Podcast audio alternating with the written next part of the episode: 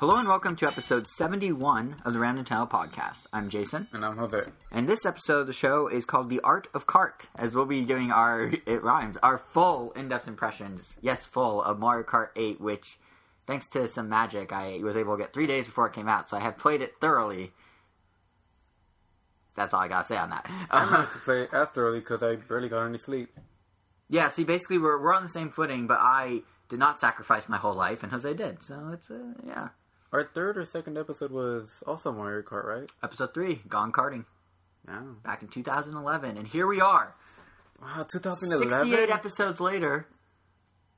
Wow, oh, that just sounds incredible for me. 2011? Yeah, 2014? Wow. yeah. Even though we've only been going for two years? Two and a half. Going on three this Yeah, yeah, that, that's what But anyway, Oh. welcome everyone to the episode. Um, so we have Mario Kart impressions coming up, but we're kind of in the midst of like E3 hype season. E3 is two weeks away. E- there is no other podcast between now and E3 of our show. I mean, specifically.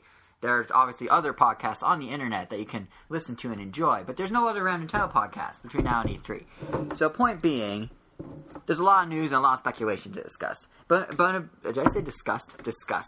I heard discuss. I heard discussed. There's a lot of news to discuss. It is so revolting the There news was. that we will discuss. Some was pretty disgusting. Not really, but in, but here's the thing: in a twist, like normally it's all like hype and speculation leading into three, but kind of in like a backwards thing. Nintendo actually announced things ahead of time this year. They don't tend to do that. So this episode we're gonna have a lot of interesting topics to talk about. We have uh, the first real details on Hyrule Warriors. We have news about Super Smash Bros. and the events that'll be surrounding it at E3 next week. And we have surprisingly a new Pushmo game out of nowhere, as well as a few third party announcements. So we're going to be talking about all that and talking about what we think will be at E3 uh, on and off throughout the episode, kind of scattered around. So if you want timestamps to the specific news topics, go aroundtown.com, episode 71. We list them all there in the blog post for this episode. And plus, later in the show, like I said, we have those Mario Kart 8 impressions, and as an added bonus, we have early hands-on with Tomodachi Life, which comes out next week for the 3DS. I was lucky enough to be one of the select few through Club Nintendo who got the move-in demo.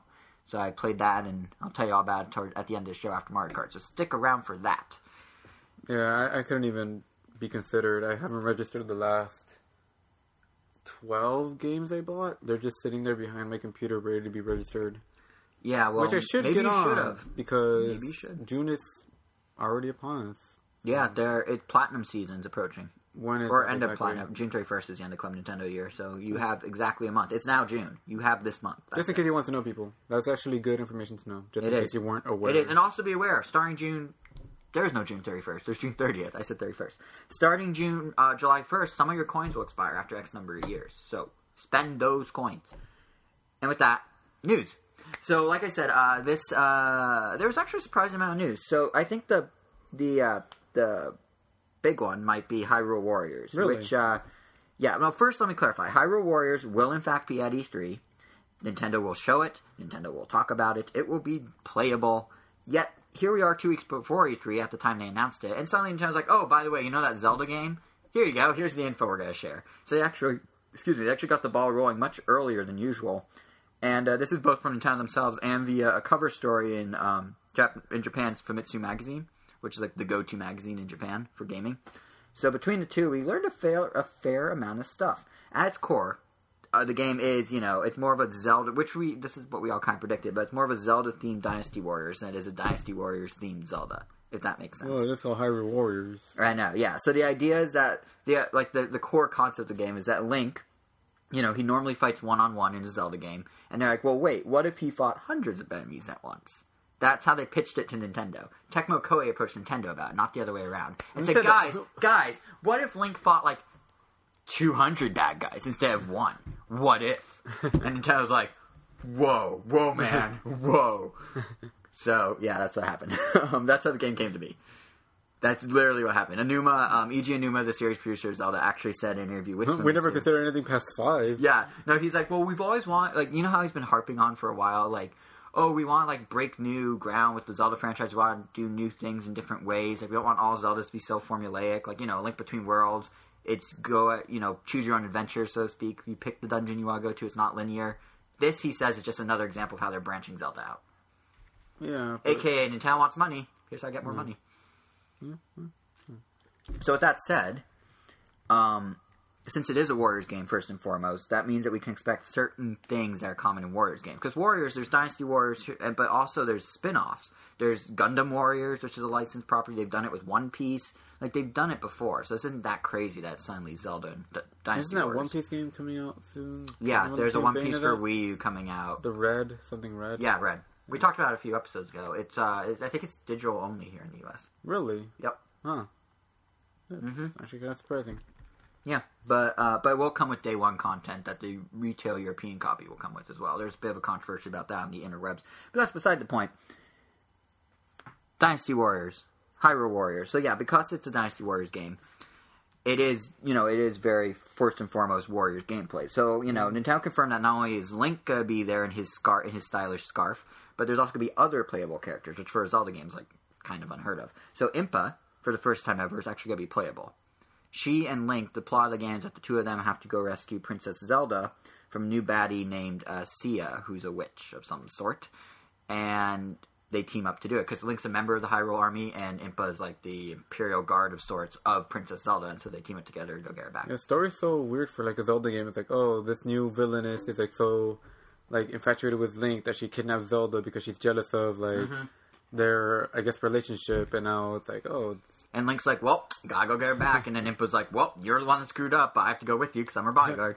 but there, those are actually just two of a bunch of different characters they're gonna have. Dynasty Warriors always has a ton of playable characters, and this one, Nintendo and Tecmo Koei have said there will be others. They're not gonna say who yet. Some new characters, some maybe familiar faces, but uh, pretty sure one's gonna be a Goron. I don't really see how one's not gonna be a Goron. yeah, especially because the thing with Dynasty Warriors and also with uh, Hyrule Warriors, uh, it'll be the case is that the characters always have unique traits. Like you're not, it's not like oh, I'm gonna play like a clone of Link that just happens to look like Impa. They will be different. Like Impa has a giant, giant katana blade she uses, which is obviously gonna strike slower. One I would thought she had like a really fat looking sword. yeah, it's, a, it's technically a huge katana. Is how Huh. they labeled I it. always thought katanas were skinny. I think hers is like a two. Maybe I maybe I misread, but I think she has like a two. Uh, yeah, yeah, like a two-handed katana. But um, because katana blades are like really long, but they could be Yeah. big. Uh, and then Link is has speedier weaponry, so obviously they're gonna play differently. And then these other characters will factor in some other way. And as is also the case with Warriors games, actually each character will be able to, you know, enhance their weaponry as you collect rupees in the game, but also change out their weaponry. So you can actually have, sure, Impa may have a giant blade of some sort the beginning, but you can swap it for something later. That's where the treasure chests from Zelda come in, as you know, as is always the case with a Zelda game. You find new items in the treasure chest. That's how you get new items. That's how you really customize character besides just upgrading weapons. So that's kind of the Zelda tie-in there. Each character actually already has their own custom chest opening animation already ready to go. So that was apparently very important to the development team that they each had a chest opening. Well, I mean, I, I mean, it is like that big of a deal for Link, so Yeah. I don't know. because that's how you get weapons in Zelda. So that's one of the ways that they're trying to bridge the two games. Um, the other way is the stages themselves. Obviously, the game's taking place in Hyrule. It's in the name. The first stage in the game, which is what they're showing at E3 as a demo, is going to be Hyrule Field, which we saw in the initial uh, trailer. But then after that, there's going to be some other locales as well. And what I found particularly interesting is there at least one piece of game art that showed what looked like a giant skyborne landmass either crashing back to Earth or lifting off from Earth. In other words, Skyloft. So I don't know. I don't know if it's going to be playable. I don't know what its purpose is, but they did release a piece of artwork of Skyloft either ascending or descending from the Earth. So I wouldn't be surprised if this ends up being like a prequel. Well, I mean, there Skyward are there, there are like a few. I want to say like two aforementioned wars that go that happened during the Zelda timeline. Mm-hmm. this There's one that happened. There's one that happened before Skyloft happened, and there's one that happened I think right before A Link to the Past. So this could be one of those wars. This is definitely the one before Skyward Sword. If Skyloft is in the teaser artwork, like what else would it be? Yeah. So, So that means I there's no that's kind of cool though. But then that would mean there's no Master Sword, and is Link using a Master Sword in, in Not in the not in the footage I've seen. I don't Well, think. then, then so far, I don't think. so well, as long as there isn't, then I guess that does support that theory. Assuming yeah, this is trying to be, I guess, somewhat canon. I I, don't didn't know. think it would be canon at first. But that's not like I mean, have they said it? This is officially canon, or just to No. write it off as a spin-off? Well, see, that's what I initially thought it was a spin-off, but then between Aonuma saying, yeah, we're trying to show that Zelda can be in different styles, implying this is a Zelda game at its core, and the Skyloft artwork, it suddenly feels like it might be canon. They haven't said either way. It's still too early, probably. Uh, You know, Nintendo doesn't share details like Yeah. two months before a game comes out. And I mean, just going by the trailer, I mean, I feel like, well, I mean, I don't know, I don't know how much of the trailer we can assume to be like I guess final as far as far as um design choices go. Yeah. Because I mean the the Moblins, like they're obviously Skyward Sword inspired. Mm-hmm. Yeah. They have those big goofy faces. Yep. Yep. But then the The Zalfos look like Ocarina of Time. yeah, and then that the, there's some people that look lifted straight from Ocarina of Time, like the giant, the Dongo, Yep. and what, Well, he's like such an iconic Zelda enemy at this point. They haven't really changed his design too much since. yeah. But I feel like if he was in Ocarina, I feel like if he was in Skyward Sword, he looked more like a Monsters Inc. character or something, because that's like what was the theme for Skyward Sword. Yeah. Yeah. I mean, like that one, like choked on my water there. yeah, the, the octopus person literally looked like the offspring of like Mike and his girlfriend. It's true. It's true. It's part of a huge uh, crossover with Disney. If you didn't know, Nintendo and Disney together are making Monsters Inc. Hyrule. It's like you know how there's like UC Davis, UC LA. There's Monsters Inc. or Monsters University Hyrule. No. It's a bit. It's a big Has crossover. there ever been a Nintendo Disney besides that one? I guess well, they published Story- Magic, Magic, Magic. oh, What's the 3DS game called? Disney Magic Kingdom. Kingdom. No, not Kingdom. That's the name of the park. Disney Magic that's what it was Castle. Magic. No, Castle's. Disney Magic. Animal Crossing. Whatever. Disney Crossing. Yeah. Yeah. Yeah, but I don't know if they've done like an actual like Mario and Mickey holding hands or anything like that. Oh. But but yeah, but back to back to Skyward Sword. Um, actually, one more thing about gameplay that I forgot to mention is that the real place where it feels more like a true Zelda game in terms of gameplay is going to be boss battles. They're kind of taking an interesting like hybrid approach. So according to Famitsu, most Sky, most Dynasty Warrior boss battles are very like there's a boss off in the distance. He's really powerful, and then there's hundreds of other enemies. You have to you you know attack them, build up your stamina, build up your meters of power and whatever, and then go hit the big boss. That's how it will be in Hyrule Warriors. But the twist is the bosses are more Zelda style. You're not just fighting a more powerful version of the lower enemies. You're fighting someone who has a pattern you have to figure out, and you know like a puzzle almost, like in a Zelda game. So that's mm. probably the most Zelda-y part, besides the plot and the characters. I wonder how much of this game will like be implemented into future Dynasty Warriors games, just because like. I don't know because I mean the Gundam one they did all sorts of customizations involving. Well, I mean, obviously they're not gonna. I mean, obviously they're not gonna implement Gundams into freaking Dynasty Warriors because they're supposed to be very time centric games. Seventeen hundreds China or Japan, yeah, Like, oh, all of a sudden, 700s They, they, Japan, they were I mean. developing these mechs underground. yeah, most of the steampunk. time. But yeah, I don't know. It'll be interesting. I I wonder if there's some sort of clause in the contract, like, hey, you know, between Nintendo and Tecmo, where it's like, hey, uh, Tecmo, Team Ninja, there was there are two Hmm. developers on this, Team Ninja and the guys that did uh, one one of the One Piece games. I forgot the studio's name, but they're not. I don't think Nintendo's gonna be like, hey guys, come up with these great ideas for a Zelda game, and then feel free to like. In a year, release a PS4 game that does the same thing just without Link. Like, there's gotta be some clause if these are exclusive features. Um, I would imagine. But um, I don't know. To me, the game actually looks really good now. Like graphically, like the new screens they Oh, I released look so good. They might be uh, like cleaned up a little, but still. I don't. It's it's funny like the Wii's been out for almost two years now. Yeah. and A um, year and a half or so. even with that, I mean, like I there were like some like screenshots or moments of Pikmin three where, where I felt like, oh man, the graphics are like really cool, but. Yeah.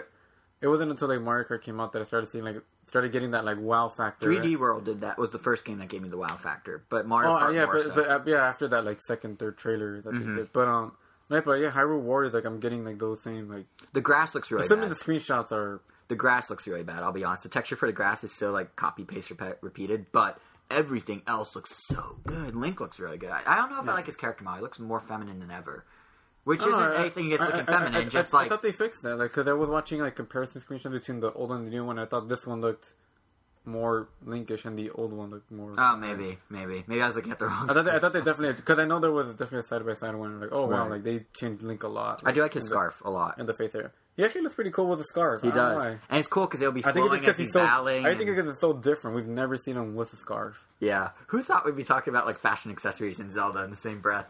Like, oh man, I can't wait till Link has like a vest, like a nice down vest. Dude, That'd be so that nice. scarf complements his eyes. It, it totally does. It's blue. Yeah. It's so dreamy. Anyway, uh, Actually, turquoise blue. yeah, whatever. It It's, it's yes, turquoise. Um, but but no, it, it's fine because like warrior games to me in general, the franchise have always been like, oh yeah, you know, they're so repetitive. You're just mashing the same attack button over and over, and never been interested. And then of course, once that's- Nintendo slapped on top of it, being the fanboy I am, I'm like, oh, this actually looks cool. But like legitimately, it looks cool. Like I'm not just saying that. I actually, I don't know what it is. It looks cool. And not to say that that's all you do in those games. Obviously, that's coming from a viewpoint from people that haven't really played Like those me. games. Yeah. Yeah. I mean, that's what I thought about God of War until I played it. Right.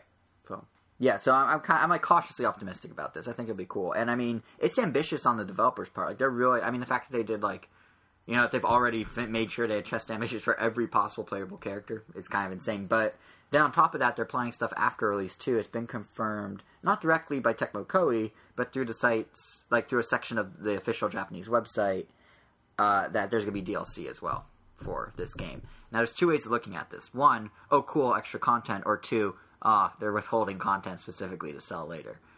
I don't know which way it's skewing. Nintendo tends not to do the latter, but that seems to be changing as of late, so oh, it's hard to yeah. say.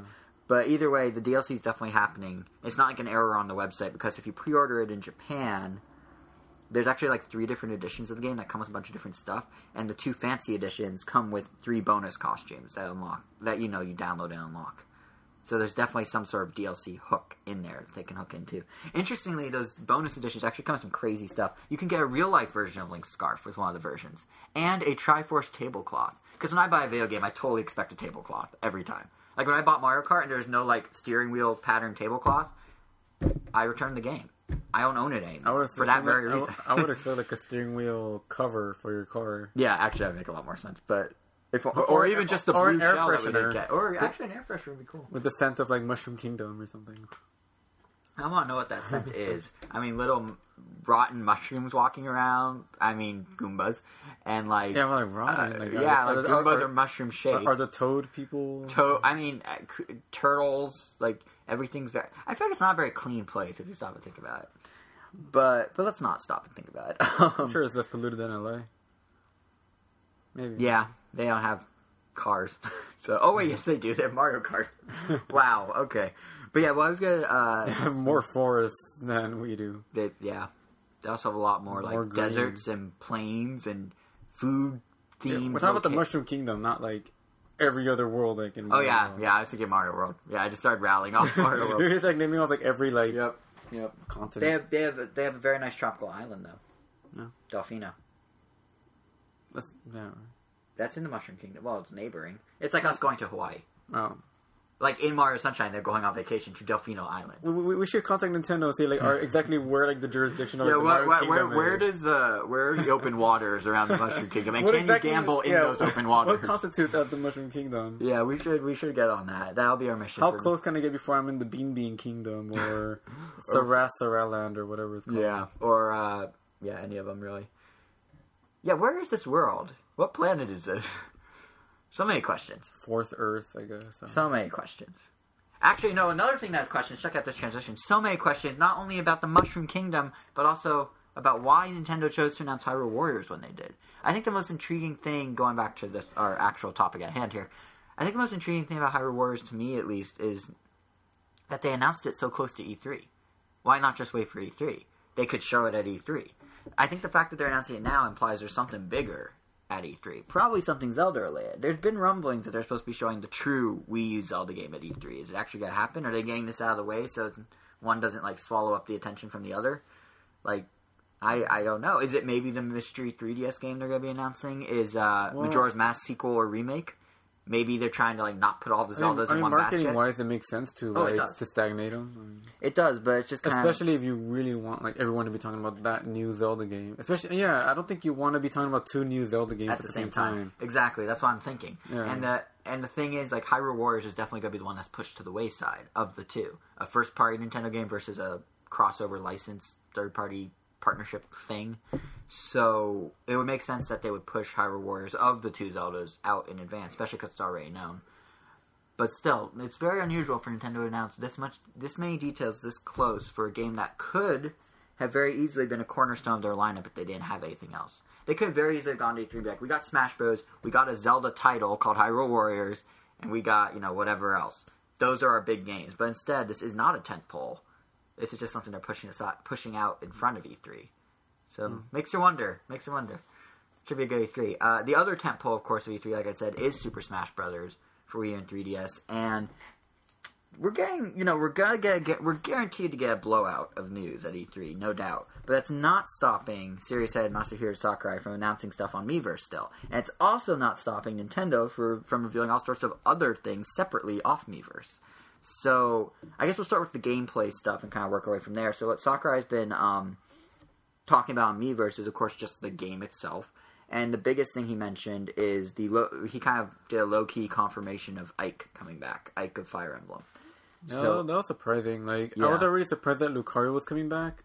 Well, kind of, sort of, because I figured like, okay, like they're obviously gonna have a new Pokemon for X and Y, but then they're also gonna need someone to, I guess, like show off Mega Evolution. So I'm like, okay, maybe Luke Lucario will come back, but Sure, Ike, I yeah. did not expect at all. Ike was out of nowhere. I mean, I don't get it because like I kind of forgot he actually. I kind of forgot he had a Wii game too, so I guess maybe. yeah, but that Wii game was before Brawl even came out, wasn't it? Oh no, maybe it was a year after. I couldn't tell you. But uh, either way, though, like they've had a much more successful Fire Emblem in recent time Yeah. times. Fire Emblem Awakening. Why not use Chrom or Chrome or however you say his name, Chrom? Yeah. Like I don't like, get I that mean- would make more sense. I mean, obviously, I haven't played Awakening, and you It's have. good.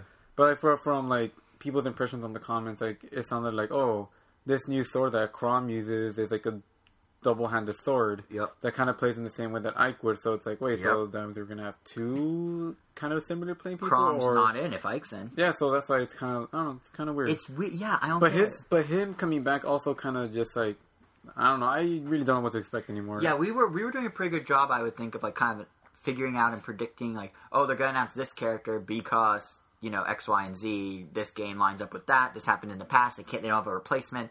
The, Ike had a replacement. Chrom makes sense. Like Chrom, Fire Emblem Awakening was the most successful Fire Emblem in the West ever. It's weird. I think it was at least the fastest selling. It's weird that like Nintendo's like, yeah, that didn't happen. Here's Ike.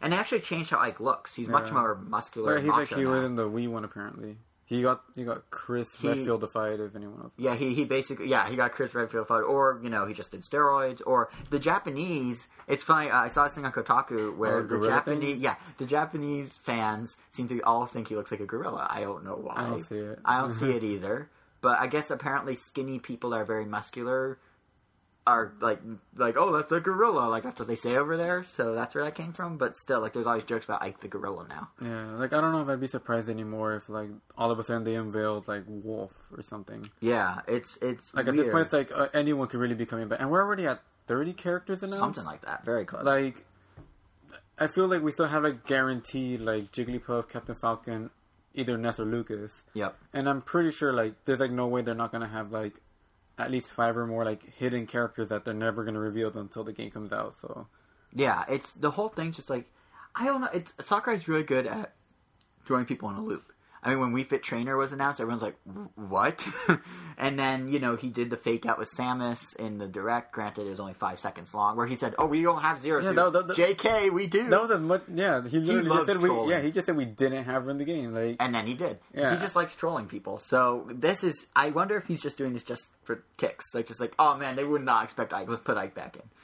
But like I don't know. No, no, let's put in Pichu, whatever. Yeah, no, seriously, he. I would not be surprised if he's like, let's not put in Jigglypuff. Let's put in Wigglytuff, just so everyone goes, what? No, let's put Igglybuff. Igglybuff. yeah, but it's just like Sakurai just loves doing that. So, so I mean, on one hand, I'm surprised that's not it's Ike. But on the other hand, I'm like, oh, that rascal Sakurai. Uh, he will most likely be at the Smash Bros. Invitational tournament, which we'll get to in a minute. But I just thought I'd throw that out there. Uh, outside of Ike's announcement, though, there was other gameplay stuff shown. A lot of minor stuff like the team battle thing, where like you could have like a red versus blue team, Yep. but you're not necessarily all going to be blue colored or red. You now colored. have a trim, so to speak. You have a glowing outline of your color. yeah, so you could still be red Mario, but be in the blue team. See, that so makes on. sense on 3DS, where he's saying this is happening specifically, not Wii U, because uh, on, you know, when you're both back in the other Smash Bros, when you were on red team or blue team, you were different tints of the same shade of red. Like I'd be like a pinkish red, and you'd be like a Yeah, like, ruby if, red. like if everyone wanted to be like Fire Mario and Yeah. they were all on the red team. Or, it would get like on a big screen that's easy to tell apart slight tints Yeah. on a 3ds it's a little harder to tell ruby from like you know like rose or whatever so i guess the outline's the way to make sure that's super clear cut who's on what team and who's who because you still have the rest of your normal colors yeah. But that's that's my take on. But the other thing he said for 3DS that's kind of interesting is uh, he finally showed the touchscreen for the first time, a screenshot of what that looks like. Obviously, we would have found that out at E3 in a week and a half, but at the time of this recording, at least. But um, yeah, he he just posted a screenshot, and it's kind of a clever. I mean, it's pretty much what you expect. Expe- The yeah. bomb screen, it's four columns. Each character's there with the per- player's name and, of course, the damage they've taken. But what's kind of cool and not expected is if you press any of those characters, it'll actually put like a red bounding Like box around reticle or them. Yeah, on the top screen. So if you're like, oh, I gotta get revenge on Ike for doing whatever he does, his eru- his eruption attack, the thing where you charge Yeah. up, that's back and exactly the same. That's all we know about Ike. I don't know, that but, but then to me it's like like oh I, I gotta keep track of Ike because clearly it's so hard to keep track of like more than four people on screen. Now, see, once again, I think it's because it's on the 3DS. There's a lot going on on the screen in a very confined fa- Yeah, space. I mean, that's why he has I- the outlines. That's why he has this. I don't know. I I feel like it's all relative, but I mean, Well, but- it is relative, but the Ju- ju- just because like I mean you have the screen kind of close to your face, and I feel like I mean I I don't know. I'll, I'll give them some credit just because even though I've never had a problem like finding my character on Yeah. any screen when I play Smash, but even when I'm playing on the gamepad, sure, yeah. I have lost my character a few times when I'm playing. You mean Brawl on the gamepad, just to Brawl, clarify. Brawl, yeah. Because someone's gonna be like, "You have Wii U Smash Bros." Yeah, Like- Brawl. I've lost track of my character when I'm playing um PlayStation Stars Battle Royale. So I mean Right. it's a similar type of game. And Yeah, like- and doesn't Battle Royale highlight them somehow? no, But for some reason it's easier to track your character in that game as opposed to Smash Brothers for some reason. Yeah, But- but I, th- I think it's because like with Smash Bros on 3DS, there's just gonna be a lot going on because he's trying to maximize what can happen on that little screen, so he's just making it easier to see. I don't know. I think it's a nice touch, but I mean, I mean, there's no reason not to have it either. yeah, so- exactly. The 3DS version actually also have a new uh, rocket belt item from Pilot Wings. I think the Wii U version might too, but Yeah, he's only they confirmed. already, it. they've already like, confirmed that thing a long time ago. That's right. But like, did you know the the one thing that I guess he emphasized They just on haven't shown. I don't think they've shown it in action. They just showed it. Yeah, basically he said he billed it as like, yeah, it's like a recovery extender. So if your character's bad recovery, look, if you're wearing the rocket belt, you'll recover. I'm sure it just like makes your double jump like kind of like how when you have the bunny ears, you Yeah. get like your double jump becomes like a crazy super jump. That's what I assume it is too. But it's just it's just kind of nice that like there is that option Yeah. occasionally on rare mo- instances when you happen to have the item. But but yeah, I guess that's not really worth mentioning too much. Uh, outside of Miiverse, though, there are some things definitely worth mentioning. Um, some actually some bigger things that probably got more attention than his Miiverse post, as in like enough attention to be trending on Twitter nationwide when it was announced. That's how big this was. And the thing is, and what it was specifically, was the announcement that Nintendo is releasing an official adapter for playing Smash Bros. on Wii U with a GameCube controller. Nintendo, why did you do GameCube, Wii U, and Smash Bros. Were all trending on Twitter that day. What? No, I said like, why do they have to do this now after like I specifically practiced with the Pro controller so that I wouldn't need the GameCube controller? Because why would they release it beforehand? I don't know because people still want to play their Wii games and the Smash Brothers is still one of them. I don't know. I feel like they I don't have to- a good enough- I think they have to do some sort of software emulation to let those controllers work. Oh, uh, So they'd have to like code all the games differently. Like this is definitely. I think this is gonna be. I mean, well, first it- of all, here's how. Well, I mean, is it reading it as a GameCube controller That's or as a not- Pro controller? uh, GameCube. Because here's how it works: you plug, you get a dongle, like a little rectangular Yeah. box that says Wii U on. It has four GameCube ports on the back, on the front, and then two USB ports on the back. You have to plug both USB ports into the Wii U because it has to, you know, send a whole lot of data for four controllers, and it interfaces through the USB on the Wii U. So there's no way it's treating it as a Wii U controller directly because those are through Bluetooth. This is coming in through USB. So there's some sort of software that's telling it read the USB, not the Bluetooth, to control. Because is, is there any wired controller for the Wii U currently? No. no. Yeah. So, I mean, I guess the microphone, the karaoke microphone for Wii Sing, Oh. that that hit of a game. So, uh, yeah, they have to. There's gonna be have to be some sort of software that tells it look at the USB port for a GameCube controller, which means that like you know to play the Wii emulator, they could have in theory built that into the Wii emulator, but I feel like at the time they probably didn't even decide they were gonna do this. That's my hunch, at least. Well, And just, well, either way, it's a moot point now since like I don't even know if I want to use GameCube controller anymore. oh, I do just because of muscle memory. I Like, don't know what else. Like I've played with the Pro controller for so long now. it's Right, like I already, used to it. yeah. Like I feel like I'm already better than with it with it now than I am with the GameCube. Sure, yeah, and we don't we don't know price for the dongle. We don't know. But I still buy it if it had the Smash Bros. logo. on the GameCube Yeah. controller. Yeah, that's the thing. We don't know price or release date, and they come with, which is what you were saying. They come with the, or they don't necessarily come with, but in the photo where they announced it, the control, the GameCube controller they showed did not have a GameCube logo. It had a Smash Bros. icon on it, So which makes you wonder: Are they now re-releasing the controllers themselves as well? I feel like they would have to. They have to, yeah. They'll probably come with one, if I had to guess. But I mean, however they choose to do it, I'm personally quite happy about this because I uh, like I by no means play, as you know, I don't play competitively. I don't need a GameCube control option in order to like have the proper Smash Bros. experience that some people feel you do. And I'm not mocking that. I'm just saying that's how people view it. But my muscle memory is super used to GameCube controllers. When Brawl first came out, you well, you you probably remember this. When Brawl first came out, I insisted I'm going to play Wiimote Nunchuk. Those are the standard controllers for the Wii U. The game must work well with those. That's how it's supposed to work. That's the controller for the system. I was weird about it. Then I switched back to GameCube one day, and I did what I felt was noticeably better. In reality, I was probably just as crappy as always, but I felt like I was doing much better. So now I'm like always using GameCube, and I and I was worried with Smash Bros. Wii. I was like, I guess I'll learn a new control scheme, but like I'm not like I wasn't like concerned. But in the back of my oh. mind, I was like, I'm gonna suck for the first couple weeks, but okay. But now I don't have to. I don't know. I feel like if you put any time into any control scheme, I feel like it, it I really put doesn't time matter. into Wiimote Nunchuk, and it definitely did not yeah, but feel I mean, as good but, as a GameCube. Yeah, but I've seen people like in like actual tournaments. oh, I mean, actual that- people that know how to play, unlike me. sorry, well, I didn't mean it that way. no, but, no, no, no. I'm but- I'm saying it. But like that, like do really well. That are like really, really like top notch with like Wiimote, Nunchuk, Game Pro, Controller Pro, anything. yeah, Like Game so, is a magazine. Game was. Pro, yeah. So I mean, like I don't know. I mean, obviously, it's just this is what you've been playing with for like Right, the longest time. So yeah, that's why. Like, I mean, obviously, I didn't want to let go of the GameCube controller, but I did just because I don't have a Wii connected to my TV, only a Sure, Wii U. sure. So I don't really have that option. So I'm like, screw it. I'm just gonna get used to it, and No, yeah, it makes just sense. It's just like my muscle memory is happy. Yeah. Like I, as a, I as a sentient, conscious person, was like whatever. But my muscle memory, which was just like yay when it happened.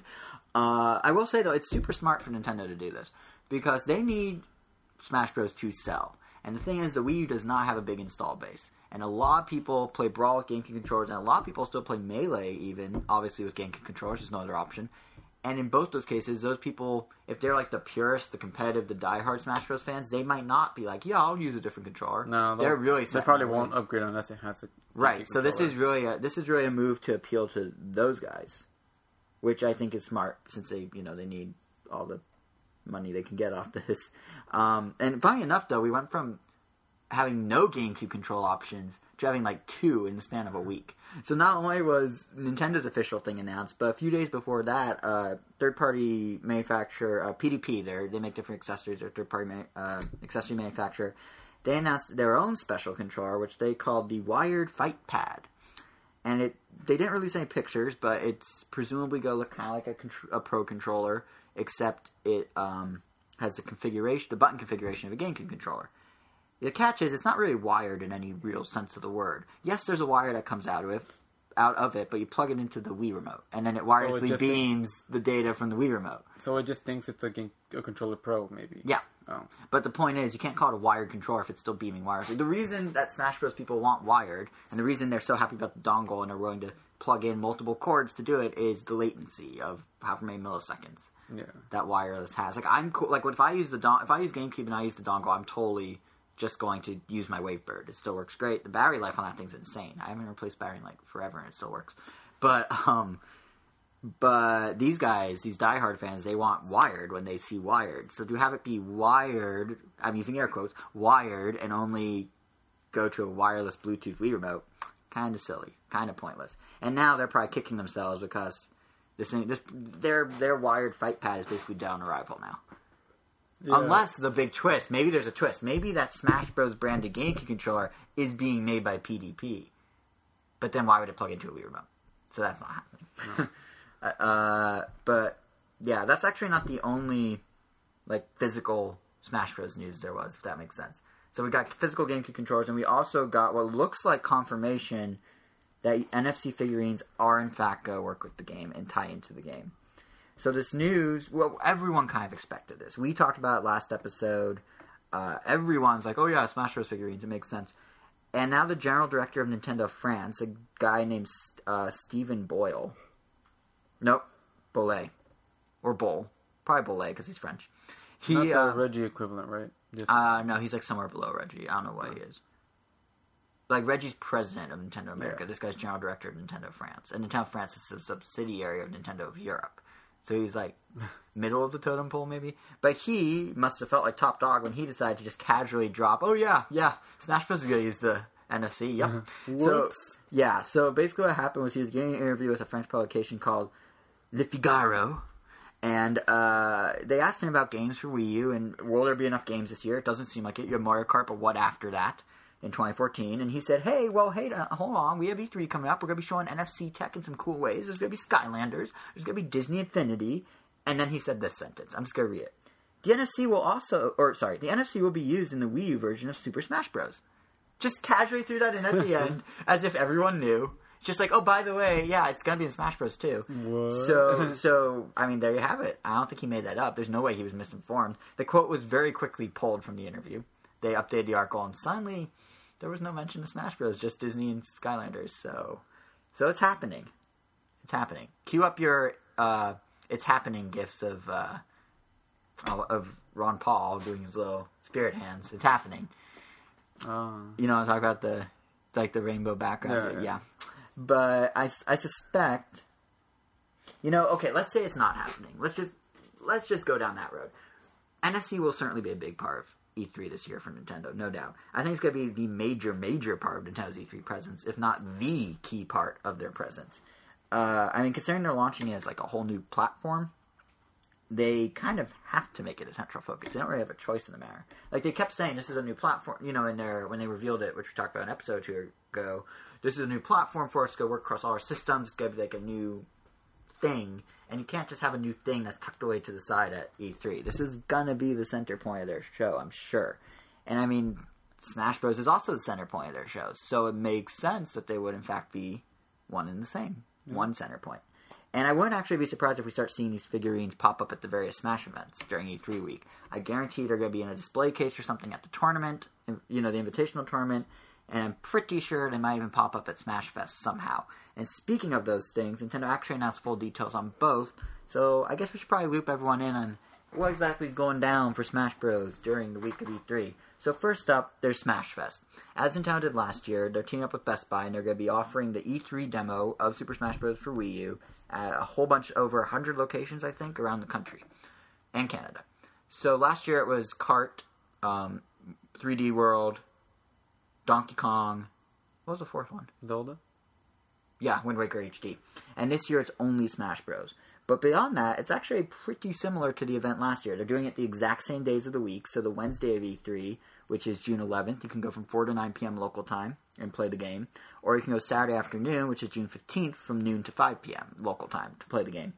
And it's worth knowing that these are actually two hours longer than when they did it last year. Clearly, they learned from their mistake last year. They were huge. I mean, at the one in Culver City went we went to, the line was like insanely long, and they only had one kiosk. So, I mean, the extended time will certainly help with you know getting more people to play, and presumably they're gonna have more kiosks. And it sounds like they're doing four player battles the whole time, so that will speed well, it up too. definitely help. Yeah. So also borrowing from last year though is the idea of giving away gold coins. If you recall, last year they gave away those Luigi Year of Luigi gold coins, and this year I guess they, I guess wherever they bought their gold coins from gave them a whole bunch, and now they're just engraving them differently because this year they're giving away Smash Bros logo gold coins.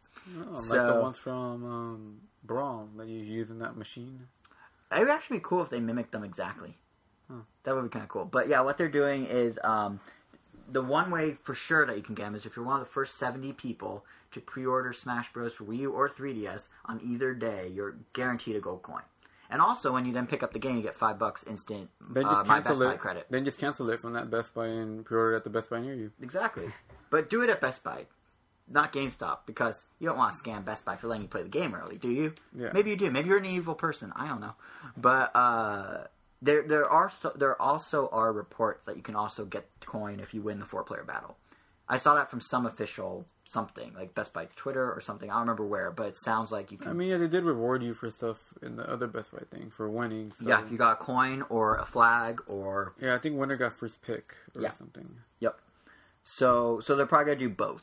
But either way, um, the coins were cool last year, so I would go get a coin if I were you. And uh, I would definitely actually you know what I take that back.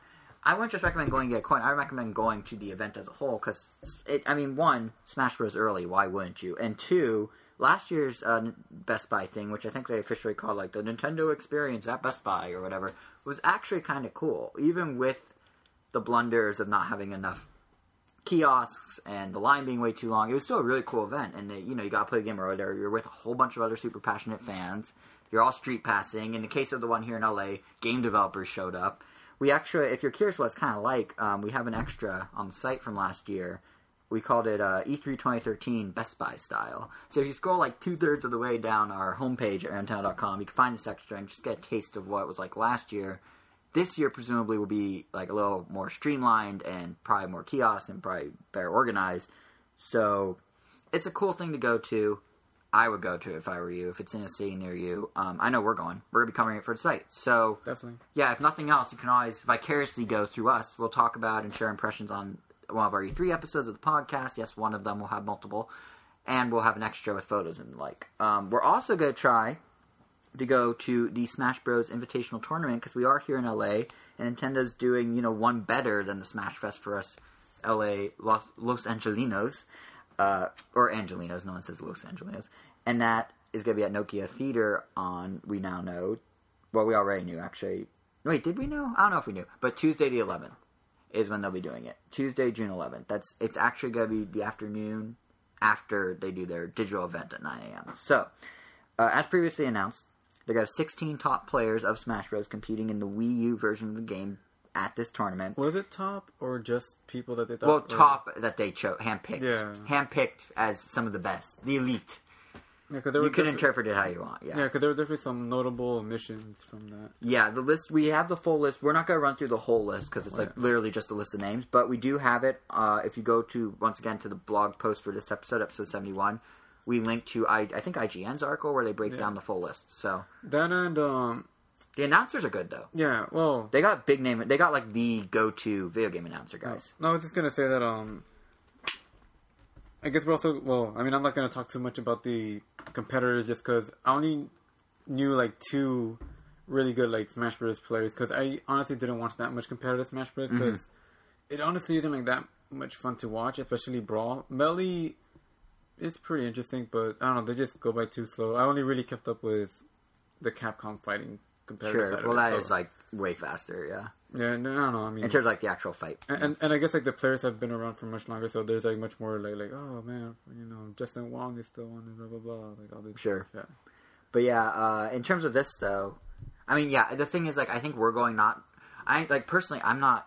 I I'm not I don't know. a huge people. watcher. The, the only people I knew aren't even going to be playing, so it's going to be just Yeah. to watch the game. Yeah, the people that like first of all, the people of note that I recognized were the announcers who uh, they're well-known tournament MCs. There's uh, Prog, Scar, uh, D1, who I could find their full names, but whatever. And, and then it's being hosted by go-to gaming personality and my unofficial Twitter BFF, uh, George Keighley. Geoff. Or did I say George? Wow, Geoff. We're such good friends. I don't even know his name. I meant Geoff. Yeah, George. Wow, Geoff Keighley. Why did I say George? Who's George Keighley? Oh. His, yeah, I'm- it's funny. Funny story. Geoff Keighley and I are actually like bitter rivals, but I'm really good friends with his cousin George. That's where that came from. No, but uh, yeah, Geoff Keighley. For those who have no idea what I'm talking about, I've tweeted back and forth a few times. So naturally, now I stalk him, and we're I think we're best friends, and I hang his picture in a little shrine in my house, and he has a restraining order against me, and that, that's all true. I think it's also important to note that um, what we have previously assumed, or I guess what I had previously assumed, Yeah. is that like oh Nintendo's having like this tournament with all these like high ranked players, so they're clearly they're clearly want to have like a really competitive tournament. But then after they reveal the rules, it's clearly like the opposite. They just want They want to showcase. the yeah, they game. just want to showcase the game for Yeah, the game it is. Like they're gonna have like a few rounds with items. It's gonna be four versus four, and the top two advance, and then Yep. Yeah. Here's the. Full, I have the full breakdown if you want to just run. I might as well. I. Yeah, because I can actually run through how it will literally break down. I mean, I didn't mean to cut you short. Just if people want to hear the, the literal damage is done. breakdown. The damage is done. I'm sorry. Well, no, you're right though. It's not competitive in that sense. It's like really casual cross with competitive. Because, like you said, yeah, it's The last uh, round will the last round's the most competitive for sure. Because it starts with it's going to be four stock matches, four players at a time, five minute limit. The first one, all items are fine. Second one, items are on normal. Third one, uh, like second one, let me rephrase. As you work your way up the ladder, the item the item frequency decreases. So it's going to be normal at first. It's going to be medium item frequency for quarterfinals, low for semifinal, and then in the final one-on-one battle, it will be no items, uh, eight stock, and it's going to be on Battlefield in honor of like the competitive community. So the fact that they need to say in Eight honor, of, stock. yeah, the fact No, that they need to say I've in honor of the competitive community. I think eight stock. Maybe I said, maybe I misread that. ridiculous. I've never played an eight stock. You know match. what? I might have misread I that. played a 99 stock match, but that was like for. I don't even. Pretend I didn't know. say eight stock. It might be four stock, eight minutes. I'm not sure. That sounds. I correct. I might have misread that. Because four stock eight minutes is usually the the go to. Look at me. So I interrupt you to say I have all the specifics, and I proceed to butcher the specifics. Sorry, but you, get were the saying. idea. Items allowed four before. But what's interesting, yeah, the top Chaos two, the top two progress from each match, and then concurrently with this, there's going to be a fan favorite vote where uh, throughout the normal tournament, Nintendo's going to be asking fans to hold up in the you know that are in Nokia Theater to hold up character cards. We're going apparently they're going to pass out like cards, and you hold up who you think should deserve the fan favorite of that match. So what you should do is not hold yours up, put it in your backpack, and say you never got one, and then get another one. Like, they're going to let you keep them. What are they going to do with them after the tournament? I don't know. Keep more. What for? Get what more than one. for? Oh, I don't think they're not going to make three thousand. There's they have a hard cut of three thousand fans. They're not going to make. We'll make five thousand just in case someone spills coffee on them. Like it's not gonna. It's not gonna work. I tell the fan next to you, hey, uh, what's that over there? and then steal theirs. But but either way, th- this is actually this is kind of neat. But again, shows it's not competitive really, because then all those people that are fan favorites get to compete in their own mini tournament with items and stocks of various counts and whatnot. So, and they have their own semifinals and their own championships. There's going to be a like a champ a champion of the invitational and then a fan favorite champion. Two separate things. Now you were saying something before I cut you off. I with the specific, know. you're just saying how it's not competitive. Yeah, that was it. I said everything. Oh, yeah. cool. It, uh, it is long though. In all, it's gonna be a two and a half hour event from four to six thirty p.m. Pacific time. And for those, it's gonna be on on Twitch, so everyone can watch around the, the world and, and the galaxy if you happen to live on a different planet. Uh, and presumably, it's gonna be on Nintendo's own Treehouse live stream. They're doing, if you recall, every day of E3, they'll be broadcasting eight hours of content a day. I'm gonna get no work done that week. Um, but for people in LA, such as us, like I said, we are gonna try and go because we have the opportunity to get in for those of you in LA like us, uh, if you go to Nokia Theater by 9:30 a.m. on that Tuesday, they'll be giving out wristbands to the first 3,000 people, and then just come back around. You know, get your wristband, hang out in LA Live, come back around two, and you get in. That simple. So, um, yeah. I mean, I, you made a good point that like it's not that fun to watch competitive Smash in your opinion. Like me, I don't watch competitive gaming. That much does at all. up our odds of getting in, but at the same time, it also doesn't because then that means like a lot of other people that would go like, oh, it's just gonna be the game. Let's just go. That's the thing. This is like it's super cool simply because it's one a ginormous Nintendo event. Two, Smash Bros. Six months before it comes out. Three, they probably will have demos there for us to play. Maybe, maybe not. Maybe I'm hoping too big, too much here. And more to point, this is like the Wizard come to life. Like we are literally playing the movie, or we are literally gonna live the movie The Wizard, except without the cross country journey and the and the Power Glove being totally bad. And so I guess it's nothing like the Wizard, except as a tournament.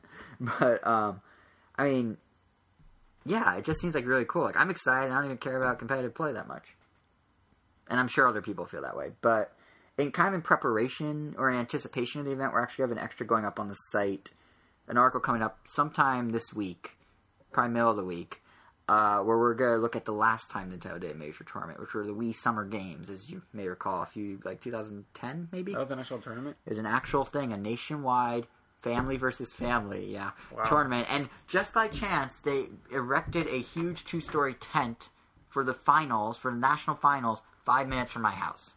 I was like, what? like, why is Nintendo here? So I checked it out in 2010. I took a whole bunch of photos. We're an extra breaking down what it was, what games were involved, what the tent was like, photos of everything. It's going to be cool. And it's just kind of like, you know, prep everyone for the cool invitational when it happens. Wasn't that like where you could and a play like Donkey Kong before it came out? Yeah, they had their entire E3 lineup there. Oh, well. Yeah, of 2010. Yeah.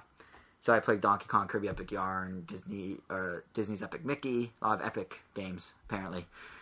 Yeah, so look out for that extra on the site soon. Um, but more importantly, importantly than our stuff, and what, and more importantly than what the tournament is, and even more importantly than the GameCube controller, is the fact that this all signifies something and that to me at least is that Nintendo is for once incredibly in tune with their fans. They're very on the same page. It's very weird. I'm not used to Nintendo being like this. Like, when's the last time you've seen You're Nintendo- scaring me, Nintendo. Yeah, Nintendo, settle Whoa. down.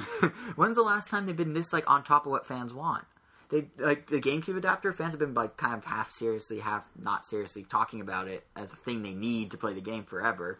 Tournament, you know, Nintendo. People are like, why isn't Smash Bros. in Evo next year? Now he's in Evo, but now they're having their own tournament. Like, Nintendo's really on the ball right now. It's kind of impressive. Like they usually march to the beat of their own drum and do whatever they feel like, but this is like very not Nintendo and very cool. And I mean, it's not just. I it it just seems to be bigger than just Smash Bros. It's happening in other places too. I mean, the Tom, Tomodachi Life, as we talked about, there's controversy about uh, same-sex relationships. Nintendo botched that, but they came back around, listened to fans, and within two days they resolved it. Sorta, they gave an answer people wanted to hear. But they're also addressing the ongoing thing with Let's Play videos on YouTube now, which is um, kind of another thing that like Oh, fan, yeah, like fans are upset about it, and then they listened, and now they're responding, which again is very un Nintendo. They usually don't listen. So what they're doing, as you said, it's an affiliate program. Uh, first, a little backstory. We talked about this like five months ago, maybe on the podcast. I don't know, three months ago. But essentially, what's happening is Let's Play videos are being uploaded to YouTube with footage of Nintendo games. All these Let's Players spend a lot of time and energy putting together these videos. You know, they do voiceover work, they edit it, they add stuff, and that takes time. And they want, you know, and they build up a fan base that wants to hear what they have to They say want to about make the a game. career out of this. Yeah. I mean, it's kind of like how we talk about Nintendo on the podcast and we build up a listenership. They're doing that for their Let's Play videos. And the thing is, they need money to keep that going if they want to make it a career, like you said. So, as such, uh, they hope to uh, to monetize the ad, you know, monetize their videos with ads. Then Nintendo comes in and goes, "Well, that's our IP in the video. We own Luigi's Mansion 2. We own Mario Kart 8. We say we get the money from the ads because it's our IP, it's our game. You're just showing footage of our thing. It's like if you Nintendo's argument is like if you go make a bootleg copy of a movie, put it on YouTube and talk over and give analysis over it about the cinematography, they can still the Paramount or whoever could still yank down the movie because it's their movie being shown. Nintendo's like, well, we're not yanking it. We're just throwing a small little ad on it and making money. So you, Let's Players freaked out, somewhat, you know, justifiably so. Um, basically saying, no, no, no, no, no, we want our money. And then Nintendo's like, no, no, no, no, no, we want the money. And ultimately, now Nintendo's trying to find a middle ground. Because technically, Nintendo, legally, it's Nintendo's IP. They can pull the videos if they want. They can make money off them if they want. It might suck, but that's the case. So now Nintendo's trying to find a middle ground where they are now going to split ad revenue between themselves, Google, who obviously gets a cut because they own YouTube, and the Let's Players themselves. So that's kind of cool. I, they didn't say how they're going to do it. They didn't say what exactly, like what the percentages will be or when it will kick off. It could be like you get two percent. Good job, Let's Player, which would be kind of lame. But hopefully, it's a fairly even share. But either way, the fact is Nintendo's actually listening to fans and addressing a concern. So I think this is really cool. Well, not cool. Cool is not the right word. Really great that the company's actually tackling this head on instead of just hiding behind the copyright claims, which they could have done. They could So, have. so it's just another example of how Nintendo's, at least in terms of fan response, turning over a new leaf and actually like paying attention. And you know, we've seen it on Miiverse too. Like developers would be like, "Oh, hey, we thanks for the feedback on you know this feature in this game. We've updated it." Or like Steel Diver, Steel Diver Sub Wars is getting a 2.0 version where they're making some tweaks to stuff based on feedback from Miiverse. Like Nintendo's very in tune with fans for once, and it's kind of awesome. Yeah, I mean, wasn't Earthbound a thing because of Miiverse, apparently? Well, not because of indirectly, yeah. Well, NOA has no. Here's the thing: NOA has been in tune with fans for a while. Nintendo of America knows what fans want. They get the letters. They see the posts. You know, not just on social media, but like they see the posts with, um, you know, with when they had their Insider forums, the official Nintendo forums that used to moderate. There were tons of posts demanding Earthbound and stuff. NOA knew. The problem is Nintendo's headquarters in Japan just didn't care. That seems to be changing. That's why, and you know, and they see it firsthand through Miiverse, like you said. So yeah, it's kind of coming together now. Um, so it- it's just kind of nice to see Nintendo actually care. But I guess switching gears back to games, there was more pre E3 stuff that Nintendo announced. Shockingly, it like never ends. So you know, it's like okay, Hyrule Warriors, sure, that's one thing. The rest will be at E3. Oh, now a GameCube adapter. Okay, I guess that must be it. There's nothing else to E3. Oh, there's now a new Pushmo game. Okay, sure.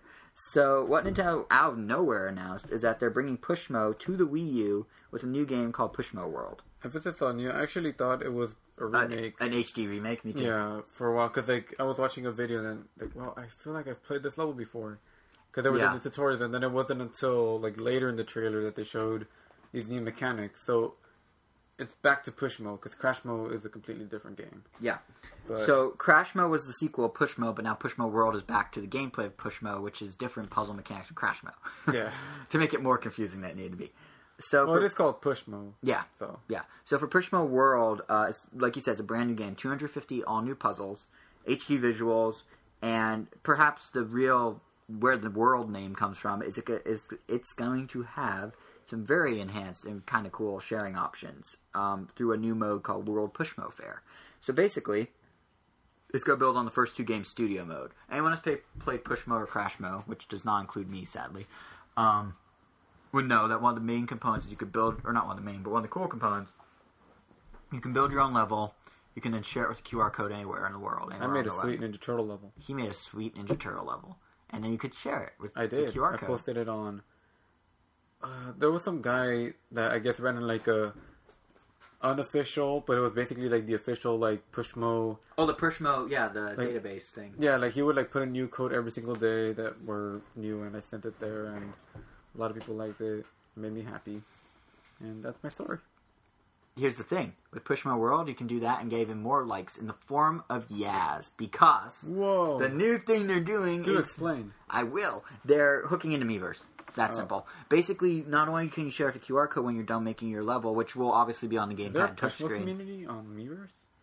I don't know, but even then, you can't post a QR code unless you. I guess you could screenshot it, Yeah, but this is more like this is more uh, native. I know, and it's not like the 3ds can scan itself. So Oh, that's true. But you could go to the website from Miiverse. yeah, But yeah, so how it is now is um, you upload it from the studio right to like a giant sharing spot, the Pushmo Fair, and then you can browse popular. You can browse, you know, you can browse the popular um, other levels. You can rate them with Yaz. You can get new levels from developers. There'll be feature levels. There'll be themes. There'll be contests. It's just gonna be like this kind of vibrant little Pushmo community for sharing levels.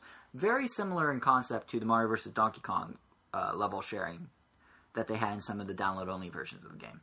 I remember that they had like a level a day or Yeah. In fact, this is basically the same idea because they had like um, one of the Mario vs Donkey Kongs. They literally had like this sort of like setup where it's almost like a marketplace you browse of other user generated content.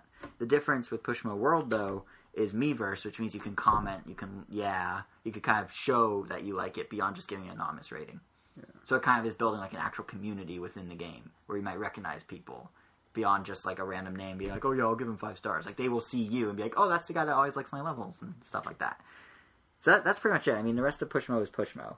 You know, it's still you're pushing, pulling, moving things. You're there's like I, there's gear and items like manhole covers to warp you around. It's it's Pushmo at the end of the day. So it's gonna be out in North America as Pushmo World, and in Europe as Pullblox World because for some stupid reason it's still called something else in Europe.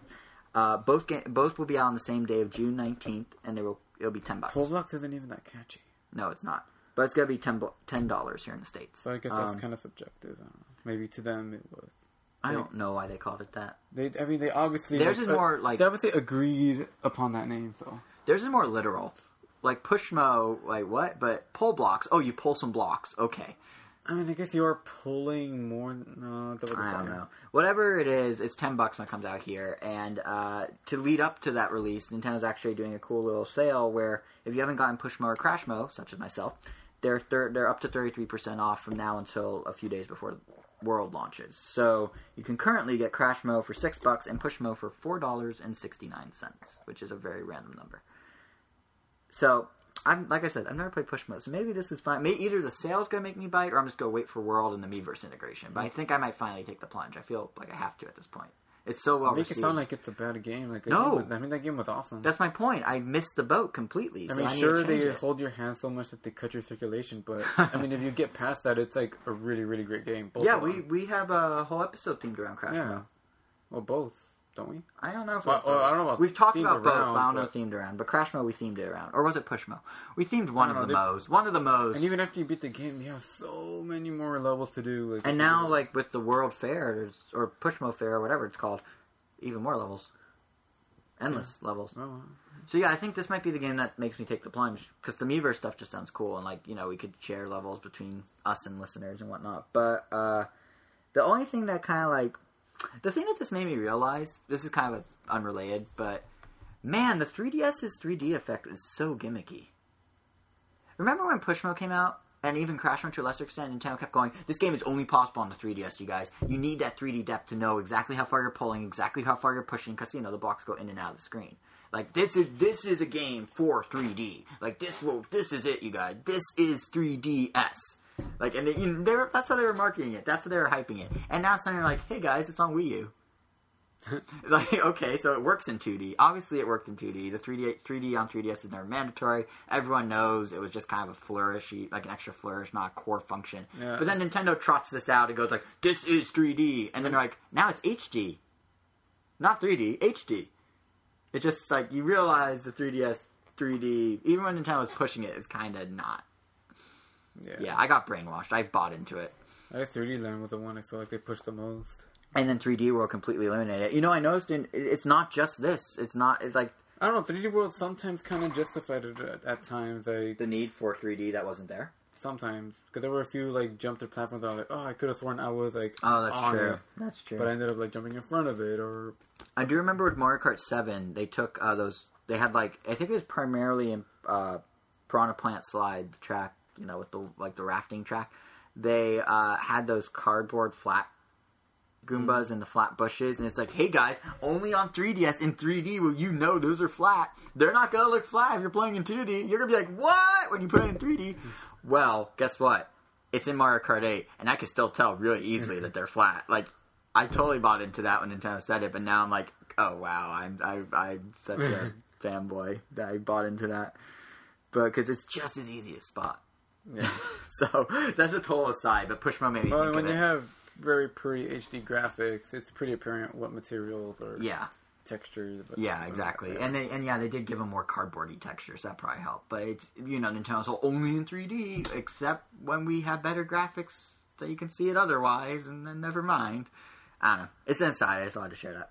Um, but yeah, all the all this E3 news though kind of raises a big question of why is Nintendo getting this all out of the way early? I know we talked about Hyrule Warriors. Okay, sure, maybe they have another Zelda game, but why exactly do they feel the need to announce like more characters for Smash Bros. now and not in a week? Why do they feel the need to like talk about Pushmo now? This isn't even the only stuff they've talked about. In Japan, they just confirmed that Wii Sports Club's getting boxing and baseball in July, and here in the U.S., they just released kind of stealthily uh, the photo AR with Mario eShop cards. Yeah, photos of Mario. Yeah, this came out in Japan a while ago, but basically what it is is um, you know the AR cards you get with your 3DS, where it's like, oh look, you can pose Kirby or Link, like you put the card down and they're in AR. Woo!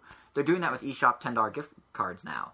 Like you can get Mario, you can get Peach, you can get a Goomba, ten bucks each. You can pose them and put them in your hand and whatever, and then they're there and they interact with each other if you have multiple ones. And they're at the end of the day, they're really also ten dollar eShop credits. So you just get like a free fun freebie Yeah. For lack of a better word. Free freebie. Yeah, it's a free freebie. But so like they're just doing all this stuff. Like normally around this time It's funny. they wouldn't like, do any of this and they just do it all at E3 and be like, here's um yeah, like here's Pushmo World and four other eShop games coming between now and fall. Or between now and winter. Or here's look guys, uh, check out what we're doing with AR and 3DS with Mario, or like check out this new eShop Mario thing. Like it's weird that they're giving them all a different day. Can't believe I feel like like I need to have one of those. Um, I don't need I- yeah, like, like I don't need to buy a ten dollar gift card. I a ten dollar eShop card right now, but I, I want one. We should go to Target after we're done recording this. I mean, granted, we're recording this at one in the morning, but we should go to Target right now and just go get them. Of the other one. Well, I mean, There there is in Japan. I mean, yeah, there is one. And if these are successful, I'm sure it'll come to America. But right now, they're only at Target. yeah, so how much success like Bowser? Luigi, Koopa. Yeah, yeah, and then they also did a set of Animal Crossing ones in Japan after. But but no, my back to the other point though. Like Nintendo doesn't normally do this. Okay, occasionally they've done stuff. They released, they announced Pokemon X and Y like six weeks before E3 last year, and everyone's like, "Why not at E3?" And it whatever. That one made sense because like they wanted to focus on Wii U at E3, so they got the big 3DS thing out of the way before, and then they just used E3 to like pad that 3DS news a little. Uh, that's fine. And you know, in the past they've done something similar, like uh, uh, in 2006 they announced the Wii name about a month and a half, about a month before E3 itself. Specifically, get out of the way, let people freak out about the names so they can focus on the games at E3.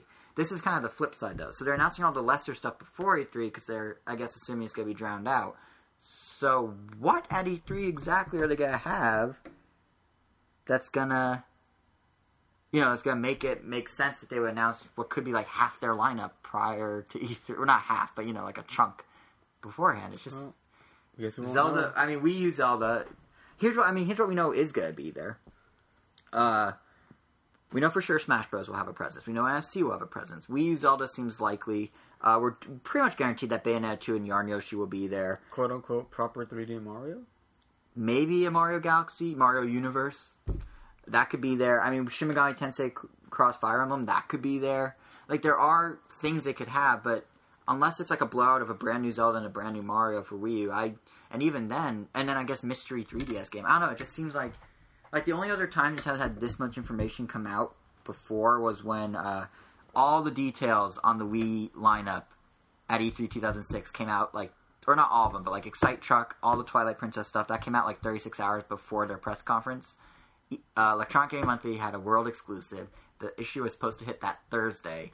Someone got a copy that Sunday night into Monday. Like I remember I was at their mm. press conference. That was the year I went to their press conference, and I remember I was chatting with the person next to me, like, "Oh, did you hear about Excite Truck?" And I'm like, "What?" And I'm like, "Did you hear about Twilight Princess on Wii U?" And he's like, "What?" And like 30 seconds later, press conference starts. There's Excite Truck. There's Twilight Princess on Wii U, and I'm like, "See?" Mm-hmm. so, um, yeah. Normally Nintendo doesn't do that though. Like it's strange. I don't know. I'm, it makes it E3 that much more exciting to me.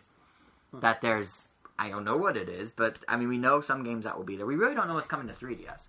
Pokemon uh, Alpha was it Alpha Ruby or Omega Ruby? Alpha Ruby and Omega Alpha and Omega doesn't matter. Yeah, Pokemon Alpha and Omega are definitely gonna be there. Uh, but beyond that, what's coming to 3DS? And Smash Bros. I can't even think of any announcements for 3DS there. No, Um, currently. Unlike Wii U, they did not announce everything five years in advance. Rolling Savannah, They could do a new Dillon. I won't be. See, that's the type of thing that like Electric in the Boogaloo. but in the past, that's what they would do. Like Dillon's Rolling Western sequel, Pushmo sequel, whatever else, they'd all be in one announcement. Or like Nintendo would be like, "Here's our E3 lineup. Here's what we're here's what's coming to eShop," and list off like five new games, and everyone will be talking about, "Oh, look, the eShop's getting a boost." Instead, it's like, "Oh, hey, here's Pushmo, and we'll have more later." It's just a different strategy. I guess. I guess the advantage for Nintendo is it gives them a day to, you know, each thing gets its own day in the in the spotlight and chance to, you know, a little breathing room, and people can talk about it more than they would normally. Kind of like we were saying with Hyrule Warriors, but yeah, it's it's definitely unusual for Nintendo. It makes me really excited for that digital event on Tuesday morning. And clearly, they have something big. If they have three full eight-hour days of Treehouse Live, all E3, there's no way they could fill that with only like five games. Well, I mean, obviously they're gonna have unannounced stuff. Yeah, I just wonder like how much and what. We'd have to wait. Just have to wait. Eh, it's only like ten days. Uh, but yeah, I mean, Nintendo wasn't only one that did some pre three stuff. Uh, third parties got in on it as well a little. Uh, well, literally just two. Um, one of them was XSEED, who kind of led the charge with word that we will be getting a new version of Harvest Moon that's being localized from Japan. This time on 3DS, and this time it won't be called Harvest Moon. Turns out, XSEED, who has not previously published Harvest Moon games, does not have the rights to the name Harvest Moon. Natsume, who has previously published Harvest Moon games, has the rights. Here's the Is- is that ridiculous Is that, part. that game with the art style? that looks like Harvest Moon. No, no, no, no. With the the guy that drew the artwork for the original Pokemon games. No, no, no. Mm. That that's hometown. You're right. Hometown You're story, right. which I You're think did that ever come out. You're right. I don't know if that ever came out. I don't know if that came out. But um, no, this is just straight up Harvest Moon. In Japan, it's Harvest Moon. Here, it's not because it XSEED's localizing it instead of Natsume. Here's the ridiculous part: they're owned by the same parent company. Marvelous Interactive, or I think they are. Marvelous Interactive owns XSEED, makes Harvest Moon in Japan, and I think owns Natsume. So it's kind of weird that it can't just transfer the copyright. But whatever. As a new name. It's Harvest Moon. Literally, it's Harvest Moon. But it's now going to be called um, Story of Seasons. And gameplay wise, like I said, it's Harvest Moon. It's being led by the guy that produced most of Harvest Moon, a guy named uh, Yoshifumi Hashimoto. There's no RPG elements. There's no Rune Factory stuff going on here. There's no random genre mashups. There's no like weird like imp creatures that take you to like some fountain that has some magic element, which did happen in Harvest Moon. Yeah, about to There's wait, no magic. there's Moon, no, right? as far as I know, there's no magic. It's literally like return to the basics. Harvest Moon, like Harvest Moon 64, Harvest Moon. So uh, you know that basically means you're moving into a new town. This time it's called Oak Tree Town. You're planting stuff. You're raising livestock. You're going into town, getting the girl, making a fam, having a fam, making a family, having a family, uh, getting new seeds, getting new animals. It's Harvest Moon.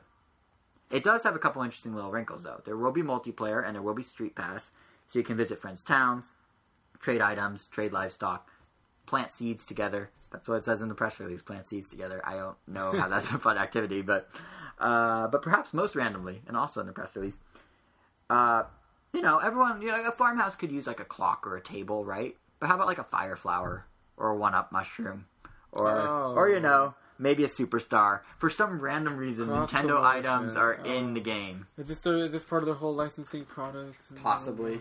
I think, yeah. No, I think this is more the working with third parties to ensure that they bring their games to the system than the licensing IP. This is like how Monster Hunter 4 has random, um, random Mario and Luigi Those seem, costumes. those seem more for their stuff, especially like the Zelda stuff too. I'm sure these will, when you touch them, make sounds. Because I mean, the other one had like the Link tunic, the Master Sword. Well, how you do that in Harvest Moon? This is how you would do No, it. I know. I mean, I don't know what you would do in Harvest Moon. It's Harvest Moon. Right, so they put super mushrooms and fire flowers and stars. But uh, yeah, so the game's out this winter here in the states, and like I said, it is literally just Harvest Moon, and I think I'm actually kind of kind of interested.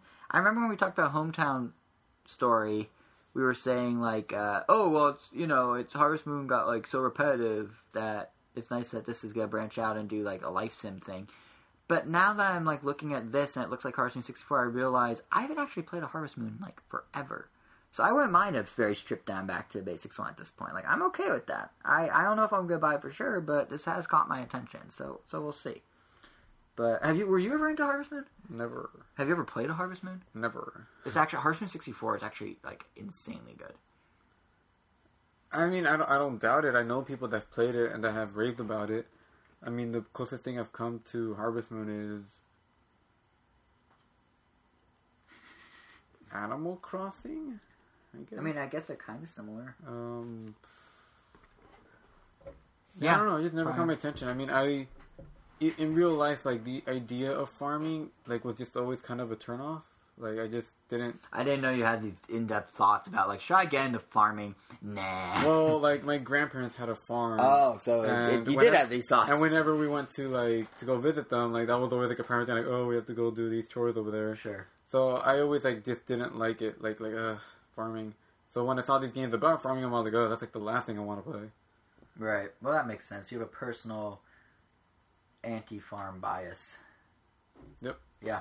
But no, they are fun games. Like I could give you one of the Harvest Moons sometime to try. They're actually very fun. But uh, Yeah, I think it's been enough time between. Union and 64. Well, then we have a problem. Well, I mean, I have one, but I Not plugged in. I, I can't be bothered to connect it. Yeah. But no, it maybe check out Story of Seasons if it gets good reviews. The other game that was announced though, uh, total not no transition here. The other game that was announced is coming to Everything. everything under the sun, and that's the third entry in the popular Lego Batman series. So it's you mean coming Justice League series? essentially because basically Lego Batman. DC has this weird need to put Batman's name on anything and involve him in any way, even if it's just a Because they wanted thing. to sell. I know, but like Lego Batman Two was called D- subtitled DC Superheroes, and it's literally everyone. And now Lego Batman Three is called Beyond Gotham because it's not even set in the world of Batman. Literally, it's set in space. If anything, it should it's in space. It should have been called um, DC Superheroes and maybe call it at the bottom Lego Bat. Lego DC Superheroes Batman and Friends. Yeah, it, it, Uh, should just call it DC Superheroes. Dude, it's the same reason as the Superman sequel is now called Batman v Superman: Dawn of Justice, and not Yeah. Superman v Batman, which would make more sense because it's a sequel to Man of Steel. They should have done. Um, they should have gone um Mario Land, where like the subtitle takes over Oh yeah, yeah. the thing. But Yeah, but they Batman's too big of a name, like you said. You're totally spot on. But yeah, so this one takes place in space. It's subtitled Beyond Gotham, and it's literally in space. I just want to reemphasize. fits way it's so- beyond Gotham. It's so in space. Batman's artwork. He has an oxygen mask attached to his mask. He's like a fighter jet pilot with bat ears. Well, like the trailer was literally just them talking about the bat. Like, hey, that looks pretty cool. Yeah, it's like it's Nice bat suit. It's it's Batman. not ba- yeah, it's not Batman. First of all, if they're gonna have a Lego Batman, but it now has to. This is now mandatory. Will Arnett has to voice him. He did such a good job in the Lego movie that he now has to be Lego Batman in everything for all time, forever. I don't know. I wouldn't be opposed opposed to Kevin Conroy voicing him. Yeah, but that's not Lego Batman. That's just good, real Batman. Has to be Lego Batman. Has to be has to be uh, Oh, it has to be douchey Lego movie Batman. I just got your reference. Yeah. yeah, from Yeah. Lego movie. I said that up I, top. I, I know. I, I- I don't know why, but for some reason, when you said Will Arnett, I pictured um whoever is doing Batman now, like for Batman v Ben Affleck. Yeah, I don't know. They are not I know. I. I, I know they're not, but for some reason No, reason, I have no idea what Ben Affleck's Batman voice is, but Will Arnett has the perfect Batman voice. Will Arnett's just awesome in general, but that's beside the point. Um, so yeah, Well, here's basically why. just trying to imitate like a Christian Bale kind of voice. Well, that's just Will Arnett's voice. He's yeah, very deep Oh, voice. Yeah, that's true. You know the GMC truck commercials? That's Will Arnett. Um, I can't recall. A You know, uh, you've never seen one before. I'm pretty sure I've half, but they're Oh. commercials and they kind of just like blur. Uh, well, that's him. So next time, I'll next time you see, next time you see one, you could go like, "I know you. I know your voice. I know." I'm gonna Google are." one after this. It's, It's not that curious. It's just like GMC professional grade or whatever. And Well, I'm that's kind Will of curious though. So anyway, back to Lego Batman because that's what people are actually probably not even really listening to the show for. But but I feel like it's worth mentioning simply because we have so few new third party announcements on Wii U and 3DS. That's how that few matter. we have. We have so few that just WB Games releasing a obvious game a game that's obviously going to be on Nintendo platform is now news. But I think also the absurdity of the fact that doesn't even take place. Like, okay, so here's why it's in space. The plot goes like this: Superman, as you know, has a, a nemesis named Brainiac. Right? That's that's common knowledge. And Brainiac wants to destroy Earth. And he plans Whoa, to do it. Yeah, and he plans to do it with lantern rings, as in the Green Lantern's rings. And already he somehow acquired a bunch of them. You know, he just bought them somewhere, just like a pawn shop or something. And he's already, Well, if it's in the Lego universe, I wouldn't put it past them, dude. uh, yeah, seriously, he's already destroyed a number of other worlds, which conveniently are well-established worlds from the DC universe, like from the Green Lantern uh, Lore. lore as well as other canon from other comics. Just a funny coincidence that happened to work out like that. And he miniaturized them. Funny coincidence considering it's Legos and they're tiny. So, That uh, is Brainiac's thing, though. To he has like a little museum of Right. no, it makes sense in terms of like, Oh yeah. it makes, I'm just saying it's funny that like, oh, you're gonna have your bad guy minim, the bad guy that miniaturizes things is gonna do that in a Lego game where things are mini to begin with. Gee. but, uh, so apparently, so you know, Superman could take care of it normally, but apparently because they want to sell, Batman's now involved. so Batman is recruited by Superman to help fight Brainiac, and they all go into space together with the rest of the Justice League. So the cool thing is because it's you know all these different DC characters, they are pulling from all of DC. So there's going to be all sorts of locations that you visit, and some on Earth, like the Hall of Justice and the Legion of Doom headquarters. Although I'm not sure if that's on Earth now that I think about it. And some it is it? It's in. I know it's in like a weird marsh swamp. thing, Well, but I don't know where it's. It's in like a. First of all, it's in a dude's head. His spaceship resembles his head. Like who does that? yeah. Well, That'd be like if the Death Star looked like Darth Vader's mask. But obviously we we wouldn't be the the people that tell you where it is. So yeah, don't. last we knew, it was on Earth. If it's not anymore, then whatever. all I know is all I know is what Super Friends taught me. well, that's, that's even before. Like Yeah. yeah. I used to love Super Friends. Not Well, Robot Chicken told me that it's on Earth. So okay, that's on Earth. But Super Friends, oh man. And like the Wonder Twins, I love when they turn into a mop and a bucket. That was so useful so many times. They actually did that in one episode. For real. They turned into a mop and a bucket. I wish I was making this up. It's real. Anyway, so um, so, so as I was saying, uh, they're able to pull from all these different locations, which is kind of cool. And it also means they can have over 150 different playable characters of, you know, the big names, the little names, everything in between. So that's on the Wii U. So they're really just well, they're gonna be just like character skins, right? Oh, of course, but still, the fact they could have 150 different ones, you could be like some random. Like, I would like to see D them, like- DC character. I would like to see them be like, oh, 150 different playable characters, each with different programmable like moves. Like, Oh man, like, we yeah, we went there. We actually did it. and this game has been in development for eight years. but uh, the the 3DS version is a little more down to earth. It only has it has only 105 characters, only, and 45 missions, and both of them. Here's the space thing coming into play. Here's the new innovation in the Lego games. I'm being kind of snarky, but honestly, they are pretty fun games. But you know, they're they're simple to the point, but they're fun. But Legacy is pretty fun. both of them now have zero G gameplay. You can battle in space. Oh, So, so that's what's new. That's Lego Batman 3. It's coming out later this year on Wii U and 3DS. It'll be at E3, of course. What won't be at E3, though, is anything from Ubisoft. Uh, it can't all be good news, you know. So The most supportive. yeah, well, they developer. start as the most supportive, and now they're not. They confirmed to Nintendo World Report that they have nothing to show for Wii U or 3DS at this year's E3, which essentially means their support's dead beyond Watch Dogs, and Watch Dogs might not even be there. It's still scheduled to come to Wii U, and I'm sure we're still gonna get Just Dance games every year. But uh, it looks like the likes of like a new Assassin's Creed or like Far Cry 4 or any of that not gonna happen on Wii U. It seems like they're shifting Cry. away. It's a very Far Cry. It seems like they're uh, shifting it away, and I mean honestly, are we surprised? I feel like we're not surprised. Ubisoft, like, they put a lot of time, effort, money into the Wii U early on, and they got nothing in return. Yeah, I mean, we can't really blame them. No, not at all. No, so. I mean, like, well, here's a quick, like, look. If I remember correctly, they were there day one when the Wii U was unveiled. Well, why can't they just wait till to see how well Mario Kart does, and then they could be like, all right, if Mario Kart is selling X amount, Yeah. then we really shouldn't be making games for them, or the other way around. So- Yeah. Yeah. Well, or, or maybe that is it. Maybe they're waiting to see how well these and they're probably see how. Watch Dogs does if it ever comes out. But I mean, they were there from day one. That's what's crazy. Is like And Watch Dogs the- actually looks really cool. Like I've been watching my brother play because he's in San Diego, and right, he's and he's on the. PS4 streaming. Yeah. Yeah, and it just looks looks pretty awesome. It's mechanical spider mayhem. But, Yeah. Well, hopefully the Wii U version stacks up. Yeah. Hopefully. I mean, I'm hoping they put a lot of effort into it because, like I was starting to say, like they put a lot of effort into the Wii early on, like very early on. Like when it was unveiled at E E3 2011, they were there doing a co-developer roundtable with Nintendo, showing off Ghost Recon Online, which became Vaporware, the Wii U version at least, and showing off Killer Freaks from Outer Space, which evolved into ZombiU. Then a year later at launch, they had ZombiU, Just Dance, all sorts of stuff. They've done two Assassin's Creed. They've done a full Splinter Cell. They've done Rayman Legends, granted with the delay. They put a lot of effort into the system, and I think Zombie and Rayman were the only two that turned it out anywhere Yeah, I guess I decent in got- sales. I guess I only got two out of all those games you mentioned. Yeah, like they put a ton of effort and they got nothing. So you know they're kind of met with a thud. So it's it's not surprising, like you said, that they're not doing it. But I'm hoping they turn around. They make good games sometimes. So hmm. we'll see. But it, it yeah, one sliver of bad news as we approach E3. Um, and then one random story. I don't even know. I wouldn't call it bad. I wouldn't call it good. I just call it out of the super random, not E3 related, or only non E3 story of the episode. That's uh, Mario Kart 8 it's actually a good segue into our impressions layer. But Nintendo officially confirmed the very first DLC for Mario Kart 8, and they confirmed that? it when the game launched, and it's free, and it's coming out in Japan this summer, and it's a Mercedes Benz you can drive in game.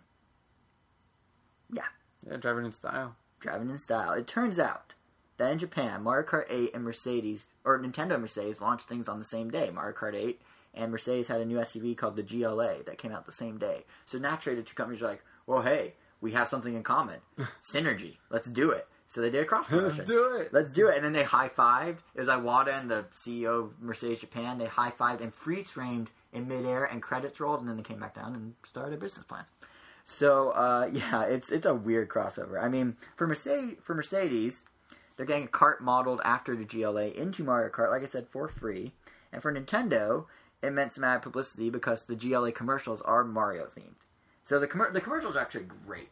If you uh, if you go to our blog post for this episode again at ramtown.com, scroll down to the link to the Verge article about this, and the commercial is there to watch. But essentially, um, starts off normal level one one of Mario. Mario hops in a pixelated GLA. It starts jumping through the level, and then next thing you know, you cut to live action level one one in some dusty desert. Some like hunk like male model guy comes out of the car dressed as Mario, takes two steps, and this really creepy real life Goomba hits his leg, and he like realizes, oh, he's dead, and that's the end of the because you know.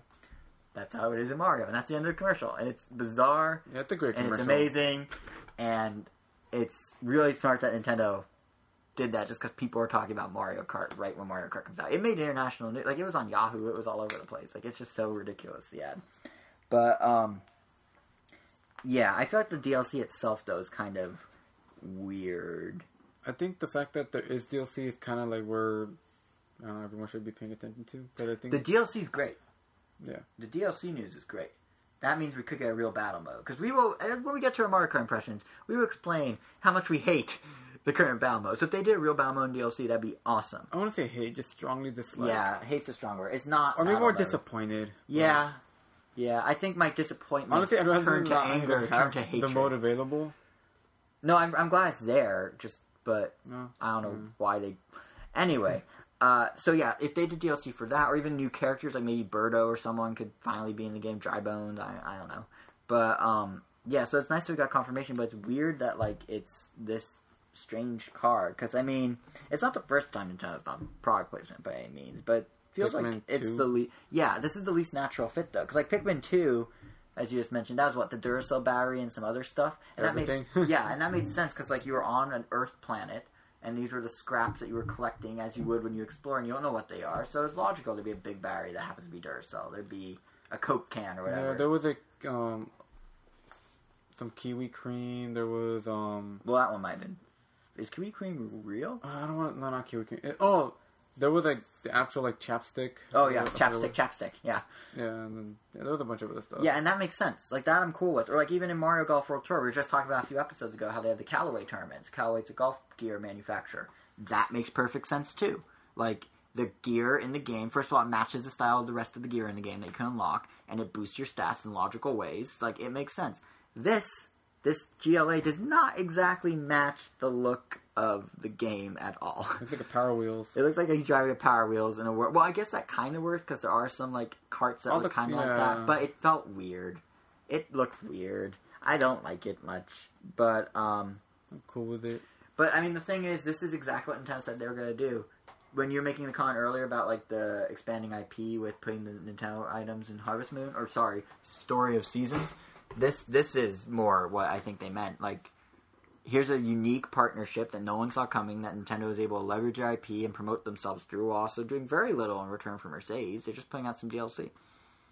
Not that hard, and DLC is optional as far as I know. So if you don't like it, don't use it or don't get it. But uh, but also kind of you know it fits in the same mold. the fact that it's free pretty much means you can't really complain about it. Yeah, Yeah. So. and I mean it fits the mold of that cra- like crazy unique IP expansion because you know they did the Google Maps Pokemon crossover Yeah. for April Fools, and now they're doing this. So clearly Nintendo's not doing the Hello Kitty just slap Mario on everything route. And if you're gonna be that guy that's like, oh well, even though it's free, I'm still gonna complain about it because that means they wasted resources doing that when they could have been doing Yeah, but they X got money. With, yeah, exactly. No, they're yeah. getting money off it. I, I know you. I know you're saying that. You're channeling that guy, but to, in response to that guy, not to you, they're making money off it, and Nintendo needs money right now, so it's fine. Well, I, that, that guy would probably say, "Well, I don't care. I, want my like, content." well, hey, if you want Mario Kart Nine, you better start, Karen.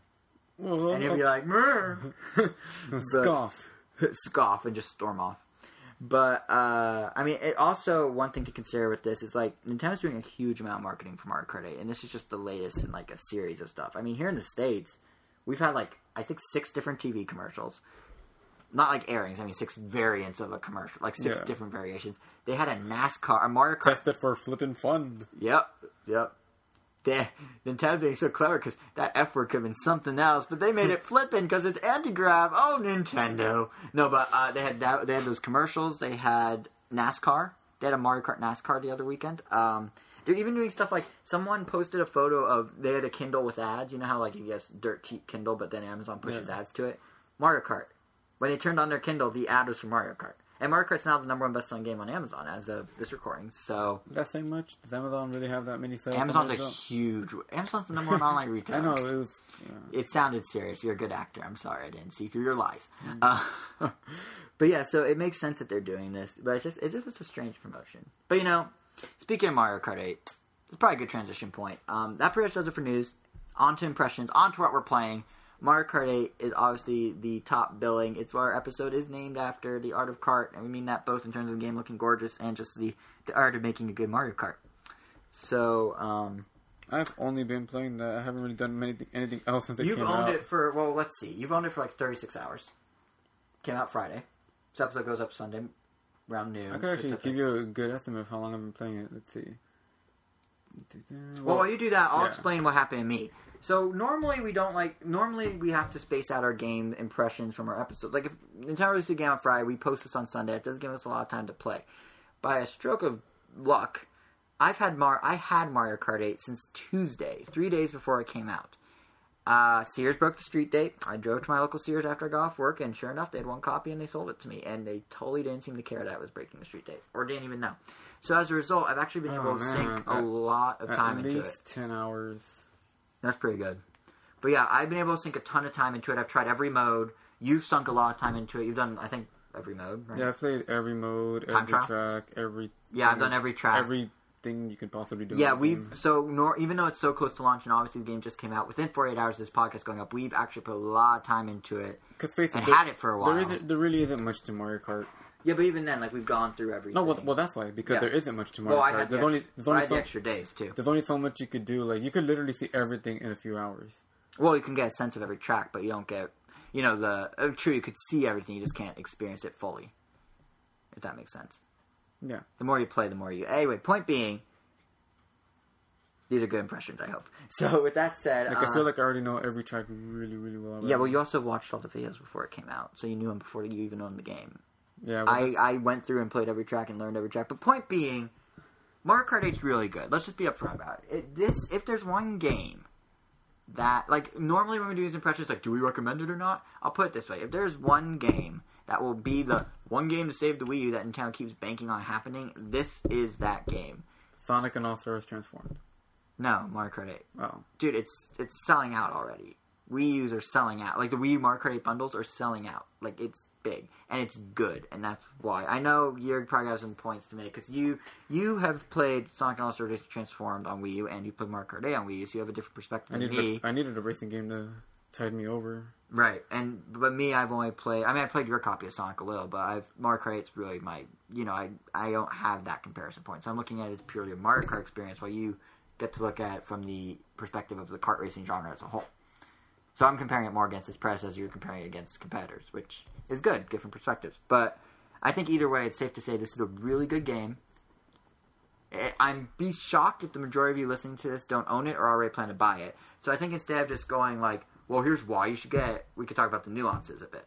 Yeah, there's really no reason why you shouldn't get it. Exactly. It's good. I mean, It- it's it's that game that you want to show off to people. Like, whoa, look at what my Wii U could do. well, yeah, it's gorgeous. Even though it's not really the best thing to go like, well, look at my Wii. You could do. Wait, well, when are you going to use that screen? Um, yeah, look at that- the that- graphics. yeah, yeah, the gamepad use is kind of. Well, we'll probably get to that, but on your gorgeous point, I just want to touch on that for a moment. It's definitely the best on Wii U, hands down. I mean, the texture works insane. The asphalt looks like asphalt. The like the puddles like have real time reflections. There's sugar like little sugar beads in the candy course. Where like you hit it and the you know you see the gumdrops, and then there's like also just like the the the the, the little flourishes like the lighting changes depending on where you are and the uh, the particle effects and some of the fire levels. Like it just looks really good. And it also helps that it runs incredibly smooth at least when you're playing one or two player. Like super smooth like 60 frames per second smooth. Or well, okay technically 59 frames per second but yeah that that's kind of a whole lot of nothing like one frame that's not noticeable to if someone has to tell you it's one frame less it's not a big deal You'll never ever know. yeah, and for those who have no idea what we're talking about, uh, Digital Foundry, these guys that look at like the technical specs of games and compare versions, tell you which one's like graphically superior and whatnot. They work with Eurogamer. They um, they did a comparison of Mario Kart 8 and found that it actually runs not at a full 60 frames per second all the time, but it sometimes dips to 59. So that's what that's about. But um, and if you want to see their full report, which actually for the most part praises the game beyond that and what it does, uh, we have a link on the blog post, of course. Uh, but yeah, and then, and then not only is the game gorgeous, but the music's super good too because they have like the the big band music, like the swing, The live band, orchestra? the live, well, like big band, live big band, yeah. Ah. It's like a big band, a swing orchestra or something. But yeah, and they have that and like just on the level like Cloud Cloud Top Kingdom, not Cloud Top Kingdom, what's it called? Cloud Top No. Cruise, Cloud Top Cruise.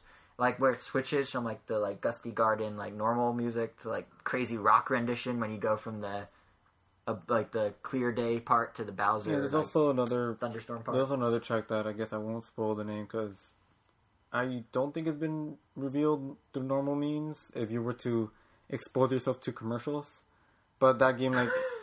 That's a really. I, I Well, yeah, because I don't want to spoil like tracks if someone wants to just go in like with nothing. But um, what like- are you thinking of? no, because there's a track um that like when like there's parts of the level where you're hearing like very soft xylophone noise noises. Oh, okay. But then um like later parts of the track are like big like saxophone like yeah, trumpety parts. So I know. it's like depending on like what part of the level you're on, like the music changes to accommodate that. Yeah, and it, it's super cool. Like, Like- the music and the game and the graphics go hand in hand, perfect. Yeah, the, like the attention to detail really is that on like like if you think like um like Sakurai is going into like adding all these tiny little things just to like make Smash Brothers like unnecessarily more detailed than it has to be, which Yeah. is which, which is Well, then Mario Kart blows that out of the water. yeah. I mean, like just like the tiny things like when you're watching the replays, like you'll see like a character like it's their eyes will like track the other character. I don't know, just No like idea the character, but items like the blue shell coming in, they'll track it. yeah. Uh, I'm just like really cool. Like they have so much personality. I know that, but like evenly the tracks themselves. Oh, and then there's things like you pointed out when we were playing online yesterday. Um, bloopers when they ink your screen, they not only ink the cart, but they block the headlight beam. So if you're in a dark Oh, area, yeah, the yeah. headlights go out while they're bloopered. But not only that, but the tracks themselves, like I was starting to say, those have a lot of really cool little flourishes too. Like if you're on Shy Guy Falls. I don't know why Shy Guys are mining diamonds, but they are there on the side of the track mining diamonds. They're the seven doors. I guess if you if you're you know if you're in one of the underwater levels where there's a submarine, they're little Nokis from Mario Sunshine waving to you in the submarine as it passes. If you're uh, I'm thinking what else when you when you beat when you do a lap. You know how Lakitu flies in and tells you lap two of three. You see his shadow come in before he does, so you know what side he's gonna come in on. Like not like it matters, but you see the shadow and then you see him. Like just little like he's because he's swooping in from the top of the screen. Just like little touches. There's so many great little touches like that. There's a bunch I'm not even thinking of at the moment, but it's or like Yoshi. Um, Yoshi Valley's back, and now it's a wild Yoshi preserve. So there's Yoshis everywhere, of different colors. Like there's just so many Yeah, little I- I things think- that didn't need to be there, but are and make it. Like I think much one thing that stand out the most is like how much like of an effort they put into making, I guess this version of Mario Kart like something that could actually exist Yeah. in the Mushroom Kingdom. Like things don't just suspend in mid air for no mid air mid air for no reason. Like they have like beams supporting it. They have, right, or like one of the Rainbow Roads is a space station, which is how it's up there. Yeah, I mean, like let's ignore the N64 Rainbow Road. Yeah. But um, there's like the Super Mario circuit from Super Nintendo. Like you actually see these like beams like carrying up the part of the section that would be anti gravity or Yeah. Oh yeah, yeah. It like raises up. Yeah. Or like uh, when you Or- go or- to or- some of the castle tracks, we'll leave it at that. There's one in particular, but uh, the gate raises when the Yeah. countdown's Or going I think on. like the biggest one, like one of the earlier tracks, like um, like Mario, just the Mario circuit of this game. It's a Mobius strip, Right. but even though it's a Mobius strip, it's being supported by these giant beams. So Yep. it's like, oh, or like uh, that must have been a lot of trouble for them. yeah, or like uh, Cloud Top King. Uh, Cloud, I keep saying Cloud, Cloud Top Cruise. Cloud, Cloud- I keep saying Kingdom because of Cloudberry Kingdom, which still isn't out on Wii U, by the way. Uh, What? Cloud It is? Top. Is it? Oh, you're right. It is. Just long kidding. time ago. Just kidding. Cloud Top uh, Cruise. The Mm-hmm. the at one point you're driving on a giant like beanstalk. You land on the block the beanstalk comes out of.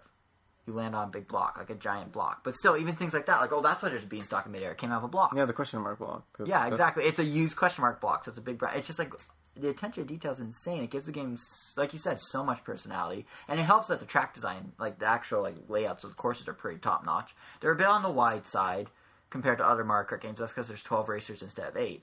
But even then, they are really cool, and all the old tracks feel almost completely new because they, you know, they add Some of them are unrecognizable. From Yeah, the- like completely unrecognizable because you know they add anti grab, they add the three, they have to add 3D to the Super Nintendo and Game Boy Advance ones. Like it's, they, it's, it's really impressive. Yeah, one um side note, um obviously there's a Rainbow Road or new Rainbow Road in this one. Yeah, big surprise.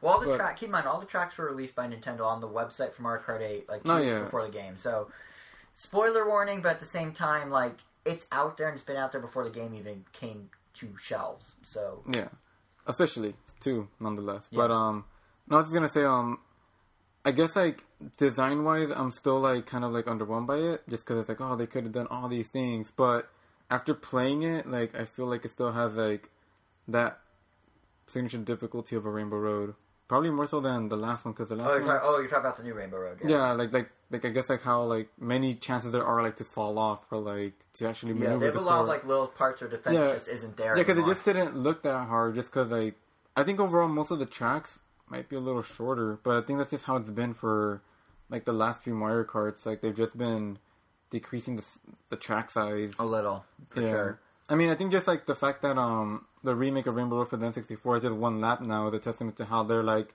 nope, no one has like the attention span to like through three whole laps of We're all ADD. Yeah, Yeah, so it's like, oh, no, this is make one lap. What was once three laps is now just one, one lap. One lap. Yeah, But and, you know that kind of brings up some good points about like the core karting experience in this Mario Kart, in that they have made some changes. Like these, there are some noticeable changes we talked about leading up to games release, but now that we've actually played them, you know things like you can't have can't hold an item while having a second item. You only get one item. It will not leave the item slot until you use it, even if you're trailing it behind you, which does change things. Because th- you know I mean- it changes your strategies a lot in some ways, but the flip side of that, There have been some items that did that before, like the Tanuki tail only let Oh, you yeah. have the Tanuki tail. The Fire Flower only. Yeah, this was just an expansion of that. Yeah. But I mean, so it, on the one hand, it sucks in the sense that like if you get hit by two red shells back to back and you're in your third lap, there's no way you're recovering your position. Yeah, it's worse than getting hit by. It, it's worse than getting hit by a blue shell. Honestly, I think red and green shells are now officially worse than blue shells. The blue shell you recover much faster. I feel like. Yeah, well, I mean, ever since Mario Kart 7, you don't like fly into the air. Yeah. You just kind of stay in place. Yeah, But, but but um, it's just yeah, one of those things that's like, oh, you're guaranteed to get hit by this one, Mm-hmm. and even then, not really. Right, because the super horn. But no, but I was gonna say that like, so if you get hit by two red shells and you're in your third lap and you were in first and now you're in seventh, you're not getting back to first. I'm sorry, it's not happening. So that you know, the one item thing kind of affects that because in past games you could have an item. If you get hit by a red shell, you just use a boost and go. You use a boost to get through and get back to the lead. Yeah. But on the flip side, so that takes longer to recover from. But then recovery, if you fall off a track, is so much faster, and you don't lose an item, and you don't lose if you're like in the middle of a star power or something. It stays put. So it kind of it's just like they shifted things a little. Like it's at the end of the day, it's probably the same odds and the same. Yeah, but it's, ratio but it's more it's it's definitely more balanced. But I It mean, feels balanced. yeah. One thing also that I've noticed, um, if you are if you manage to get in first place early on, Mm-hmm. it's a I feel like it's been a lot easier to keep your first place. Like Yeah, I, I, I- I noticed that. like I've been in, I'd say about, I don't know, this sounds like a high number, but like seventy to eighty percent of the races where I pulled ahead and stayed in first, like within the first lap. Yep. I just stayed in first the whole time, just because, like even though you can only carry one item at a time, I sometimes I get the super horn three times in one race, and the blue I shell. rarely get the super horn. I've gotten the super horn so many times. I get way too many coins, which do nothing. if you and- have ten coins and you get a Yeah, and, nothing and, even, and even if I get the coin, well, I mean, this also maybe plays into the fact that um, since I play Bowser, um, any card I pick is already gonna have like the highest speed that that card can possibly get. sure. So, um, and usually the cards I pick end up having like close to like the maximum speed. They almost fill up that little meter. Right. So when I'm in first and I already get all my coins, no one's gonna catch up to me no matter what. And if anything, I'm gonna be getting farther and farther away. Yeah. So even if I get hit by a blue shell, like I'm still You have a buffer. yeah, like I could get hit by two blue shells and people still won't catch up to me. Right. So, but then again, like it goes in the complete opposite direction. If you're stuck in the middle of the herd, You you're cannot get out. You're gonna get bombarded like crazy. It's some, I don't know. It's pretty frustrating. Yeah, it almost makes It's actually it, it makes very it frustrating. It makes it good they don't have two items though, because imagine if all those characters in the middle of the herd were able to like rapid fire two items at you, you would it would be even worse. yeah, So- like, like it, it's still it, it will still get you pretty. I don't know if Marker Seven or Marker Wii like they had their annoying times. Like this one still does, just maybe not as often. I, I will say though that like um I mean, no Thundercloud potato, think hot part- potato thing. That, yeah, that. I'm glad that's gone. I think part of the reason that uh this one like if you're in first you stay in first is I think they scaled back the rubber banding a little. Rubber banding has been an issue in multiple Mario Kart games. I use that issue Yeah, I- light. I, use the term issue very lightly because we all enjoy Mario Kart and that's just part of Mario Kart. But it'd be times Yeah, you know, it- you'd be racing in and out of nowhere. Suddenly there's three other guys behind you when clearly they shouldn't be behind you that close that quickly. Yeah. This one there's less of that, which is good. Well, I knew that At with least rubber- I've noticed Wait, that with rubber banding was just with the AI or with people? AI. Because with the AI, I don't know. But you can't rubber band real people. It basically No, no, transports yeah, the yeah. AI closer to you. So it For some reason, that never. bon- Yeah, like you said, like I just kind of took it as part of Mario Kart. Like, oh, so right, but it's scaled back. yeah, it's so you always have a rival, so Yeah. to speak. I don't know. no, just Now, one thing uh, I do want to complain about very quickly. It's not a complaint. Really, it's just kind of a surprise. Uh, so apparently, in this Mar- in all Mario Karts, you had to work your way up. You could play any speed you want, 50cc, 100, 150, but you need to earn trophies in each in order to fully complete them. This one, if you earn your trophies and your three stars in 150, it somehow retroactively automatically applies to 50 and 100. So I, when I bought the game, you know, three days in advance and didn't know this because no one had the game, I uh, was playing 50 and it was kind of slow and it was more like me just getting to know the tracks, getting to know the, the like the feel of the carts and the characters, which is why, by the way, I was saying that like you know, there's experience, there's like playing through every track and experiencing every track and like really like taking it. And at the top of this, I was saying that, but um, Yeah, so I did 50. I got all the gold trophies, and then I find out I didn't need to do that. I'm like, are you kidding me? So that's a little that was a weird design choice because like the game already isn't huge on re, on like not replayability. That's the wrong word. It's huge on replayability. It's not huge on how much it offers in the initial first run. So why would they then? Well, weird Cancel out, choice, like- because I mean that's if anything that's standard. Like every No, it's well, not. like They're well, each separate. well, fine, fine, fine, fine. Maybe not for Nintendo, but like every, um, yeah, just about every single PS3 game I've played. If I beat a game on the high on the hardest difficulty, all of a sudden I get every single achievement that says, "Oh, you completed it on medium, easy, Oh, not very hard." I guess I just got conditioned. like every single thinking. game, like I always like, because I mean, it makes sense to me. Like if you beat it on the hardest difficulty, obviously you could beat it in any lower. So why waste yeah. I guess I just missed. Uh, Like- I, I got conditioned into me by Nintendo that it's not so much like difficulties; it's more like classes. they definitely So are you beat one class. I know, but they treat them like classes. even though past. when you're playing um like local co-op yeah, and you're setting it up, the 150cc and difficulty are two separate things. So you see, actually- that's where I'm yeah, not crazy. Yeah, I know that's like, but I mean, like when you're doing um the Grand Prix, they're Yeah. grouped into one. So like it's easy, medium, and hard, and 50, 100, 150. but when you're pl- gonna Nintendo. but when you're playing versus, you have 50, 100, 150, and easy, medium, hard as separate options. like I said, Nintendo's gonna Nintendo. Some Huh, stuff. that's interesting. So you could have really hard computers that are really slow, I guess. Yeah, I Um, guess. I, I guess, but um, want, but But yeah, I mean, honestly, it wasn't that big of a deal because it let me unlock characters faster. Which, by the way, all unlocks, all unlocking is now randomized. yeah, that's, You're not guaranteed characters weird. in a kinda- certain order. Yeah, like I had. That explain that. Sorry, you're No, like, I had a friend ask me today. He's like, "Oh, how do you unlock Morton Koopa?" And I'm like, "Oh, You just hope kinda, the can-. Yeah, you kind of hope you do unlock them. Like, just do every Grand Prix." I mean, it kind of make it kind of explains why they announced all unlockable characters before the game even came out. Because it's like it doesn't matter which you get when. they really don't matter. You're just getting them. And they're in, and they're there racing you before you even unlock them. In some cases, I think I could have sworn I saw a Koopaling or two that I didn't unlock Oh. yet. But again, there's seven of them, and they're all kind of the same. So who knows? I mean, we're playing online, definitely, but No, no, no, um, uh, local. Uh, ever noticed? I might, I might have missed saw that, but um, I mean, they're all unlocked at this point, but um, the, the other major complaint I have, Um, I guess. Oh, were you gonna say something? I forgot. I was gonna say the other major thing I had just when playing single player, I noticed is, is the gamepad's worthless. I mean, let, let me. Like, that's a little harsh. Let me rephrase. So it does have a horn, I guess overall complaint, but yeah, It does have a I- I would map. agree. and it does have off TV play. But the thing is, and the map is useful. You know, it's just like seven. It's just like seven. It's just like DS, where it has items other characters have, and it has it on a map. It shows you the distance and everything. Problem is, the gamepad doesn't work as a second screen for a TV. It's not like a DS where they're a centimeter apart and there's a hinge. You have to literally tilt your head up and down. First world problem. You have to tilt your head. You have to move your neck muscles, and man, that's harsh. Hard to do. But no, the issue is you are actually taking your eyes off the TV for enough time that something could happen. You know, only a couple milliseconds on the DS. It's like a couple milliseconds, or the 3DS, a couple milliseconds, and you're done. And you're still sort of seeing it in your periphery vision or peripheral vision. I mean, Yeah. but on, uh, the- you know, when you're playing on the TV, unless you're holding the gamepad up in midair, you don't have it in your periphery, peripheral, whichever one it is, vision. It's just out of sight.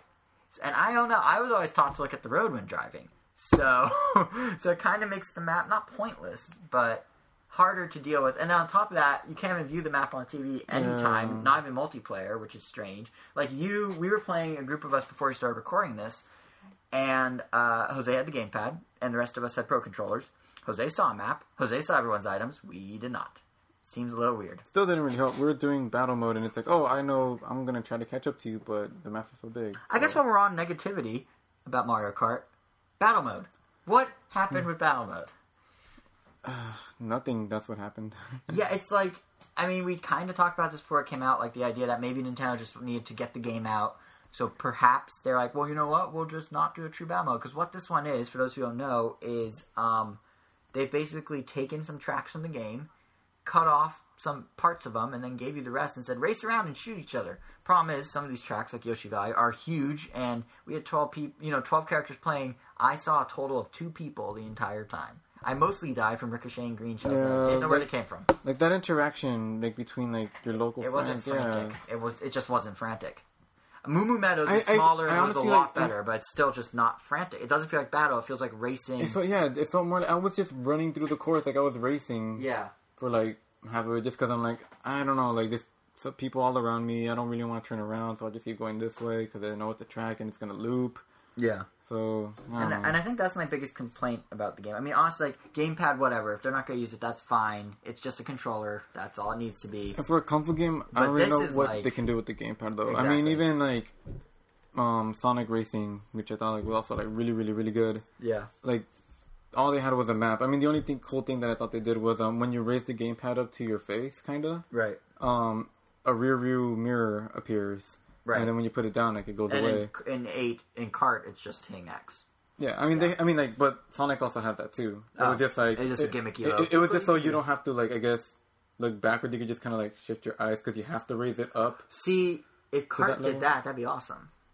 Yeah, I mean, it's something. I mean, there's also like a lot of things that like, why didn't they include it? Because I mean, I was kind of using since I was playing Sonic to like wait for Mario Kart because I was like, oh, I needed, I need a racing game to get my racing Right. fix. Of course. Yeah. So it's like there were all these things that I thought like, oh, Sonic had it, so obviously Marker is gonna have it. Like Sonic was using like the gamepad as a fist controller, or if you're playing one on one, one person had the whole TV, one person had the gamepad. Yeah. It, it did the asynchronous thing. Yeah, well. so like it didn't like that wasn't the case, and I mean maybe it's like to keep the frame rate up or whatever. Yeah, it had to be but- for the frame rate. But yeah, Battle Mode is just like such a bummer because Yeah. it's literally like a race in a. That I don't know how. Even, it's like a race with balloons. That's all. But but I mean I don't want to dwell too much in negativity about Mario Kart because there is so much positive about the game. Like uh, I mean the online is really smooth. It's really seamless. It was. Uh, I'll be honest. In the days before it came out, when it was me and a handful of Japanese people playing, it was like I connected. Literally every Nintendo game needs to work like this. I was in a twelve-person race racing with no standby, no waiting. Half a sec. I, I connected. It's like welcome. You know, it's like connected to Nintendo Network. Boom! I'm in a race. It was so great. Then the game comes out, and I try playing like you know the first that Thursday night when it hits the eShop at 9 p.m. our time. And there's like you know, so I was like, all right, I'll play. It was like 11:30, 12 o'clock Thursday into Friday. Barely could get into a race, and even then it was like only 400 people because the server was getting hammered. So a little bit, a little bit of my uh, yeah, I got spoiled by my early access, but but no, even then it's it's smoothed out. It's a lot more uh, it's a lot more seamless now, and a lot of the tournament options just feel like a nice natural extension of what Mario Kart Seven had. You know, because Mario Kart Seven had the communities, and this is like, well, here's you have the community number. You can invite people you know, people you don't know with that number. It's the same thing, but look at all these customization options. Yeah, and I've also learned that um, you could set like dates and times for your tournaments, but um, you could basically play the tournament every single day of the week. Yeah. But it's only on those designated days that you set up the tournament for that the scores will count. So Oh, interesting. I didn't know that. yeah, um, that was pointed out by because I was um playing at that GoNintendo tournament, Right, right. and I don't know, got a lot of good races with um Rawmeat Cowboy and like all those other people. Sure, they're yeah. really really good players. I mean, Well, obviously yeah. they've had the game for a long time. yeah, they've had it for like a month. But I don't know. I was probably managed to win one race. Good job. But um, anyway, but um, I noticed because they said like, oh, the tournaments are only Friday night to Saturday morning. Right. But then the like it, the tournament was still up like today, and and then they said like, oh, it's actually gonna be up every single day. It just doesn't count. It's just It's just practice. you can basically play with the people you'll be racing against in the tournament. yeah. So That's that's pretty cool. But yeah, the one thing about online, about like actual online play is kind of a bummer though, is the voice chat. oh my Uh, god. yeah, Completely I, I about know we said we're gonna move away from negativity. Here's the thing: when there's a game as good as Mario Kart, no one spends 20 minutes praising something. We point out the good stuff, and now we're gonna harp on the bad stuff. That's just how that's just how the world works. Like that's just how people are. They tend to dwell on the negative, which. Once again, it's a really good game, but we're just nitpicking here. But these are things that like stop it from being a perfect game. Like it's really, really, really good, but it's not perfect. So voice chat is one of the major whole things that hold it back in the sense that one, it's only my war ball keeps rattling. I think there's like a yeah. One, it's only among friends, which for for privacy reasons, Nintendo's kid friendly. I can understand that. But a, you can't do it during a race, presumably to prevent latency issues, because voice data is actually pretty intense to send along with all the visuals and everything. So keep it smooth. They probably took it out. But when you can talk in lobbies, it has the weirdest lag. So the gamepad, three to four seconds. yeah, the Uh, gamepad can pick up the TV, which is saying like when you talk. Okay, when you're talking, you're just talking. You, you don't have a headset. You just talk, and the gamepad mic picks it up, then sends it over to the other person's TV, and then it comes out their TV speakers, not their gamepad speakers. So then the gamepad picks up what you're saying from the other end, and then sends it back to you. So that whole roundabout where you hear yourself, there's a good two, three, four seconds between me going, "All right, who's up for a race?" and me hearing, "All right, who's up for a race?" Like it's it. There's a noticeable disconnect, which is kind of strange. So I mean, we tried it for like a race or two, and then we were just like, "Nope," and turned on our and called each other on our phones and put it on speaker. I which is mean- how I've always done Nintendo. I mean, I guess you could say like it's better than nothing. oh yeah, it is. Yeah. But it's just like it's it's like either they sh- I feel like they either could have like done it better or just like not bothered because like if it's at the point where no one's gonna really use it, why have it? Although I feel like we are a bit of a weird case because we're friends in real life, so we like we know each other, we have each other's phone numbers. Like I feel like a lot of people that play online that are friends online might not have that, but still want to chat a little. So I guess it's good for that. Yeah. It, I guess it's like, like I, I mean, I guess it's good for. I, I guess it's good for those ones where you're like, like, oh, you got me good with that blue show. I hate you so much. Yeah, I wonder if that's actually part of the reason they don't have it during the actual racing. I wonder if they want like a cool down period of sorts. Like, cause imagine, cause you know when you're like, so you don't have to hear the people cursing. Yeah, cause like when you're racing and someone blue shows you and you're just like saying like twenty f bombs in a row or whatever. Uh, yeah, maybe they don't want to hear that. I mean, Nintendo doesn't want to be the guy that's providing that uh, explicit language. But by doing it after, people are like, oh, well, I mean, a good race overall, and then they're a lot more friendlier. So I don't know. The other cool thing about online, though, is of course Mario Kart TV, which is like the big new push in sharing how you do online. It's a really cool concept. I just wish there was a bit more control. Like it's one of those things that's like good, but it could have been like it's really cool, but it could have been like amazing. Because how it works is, um, you know, you're able to take a highlight reel. The game does all these great highlight reels. You can speed them up, you can slow them down, you can fast forward, rewind, and you can view them in 30 second chunk, 45 second chunk, minute long chunk. You can choose which people Or to the full focus- race. or the full race. You can choose which people to focus on. You can choose um, action versus like you know Big hits. big hits versus item use Or drift. versus drift. So all that's cool, but then when you share to Mario Kart TV, it like dumbs it down a lot. Suddenly you can't do the full race. I don't think. At least if No, you you can't do yeah, the full race. You can't do the full race. You can still pick who to focus on, but the speed up, slow down, fast forward, rewind, gone. You can't do a thirty second video of just a drift in slow motion. That's only available for playback within the Mario Kart TV section of the game.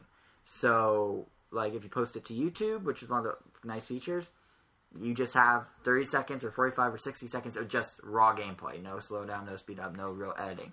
So it just seemed that just seemed like kind of missed opportunity to me, or just the fact that you can't. I can understand why you can't po- post a full race. Nintendo's probably thinking, who, how many people are going to go on YouTube and watch full Mario Kart races all the time? Like they just want enough to entice you to go check out the game. This is word of mouth marketing. They want people to share their videos, and then their friends will go, "Oh, whoa, that looks really cool. I want to go buy it." which is why it uploads to HD, which is in HD, which is why if you look at the tags after you upload a video to YouTube, it has like Mario Kart 8, the Japanese name for Mario Kart 8, MKT8, MKTV, Wii U, Nintendo. Like it's tagged with all these like things. Uh, people are just like, "What's this game?" They'll find it really easily. It's really smart from Nintendo. Plus, they uh, claim the content, like third party claim, so they get ad revenue if ads are played on it. So it's double whammy for Nintendo. But um, but yeah, so that's probably why they don't do full races, is no one's gonna watch a full race. But it'd be nice if you could do the slow mo or the speed up, or if you could even like pick specific moments. You have a gamepad with a touchscreen. If GarageBand, which is what we're recording our podcast on, can have a scrub bar that's really intuitive and easy, why can't the gamepad have one you just touch the specific section of the race you want to share? Like it doesn't seem that complicated, right?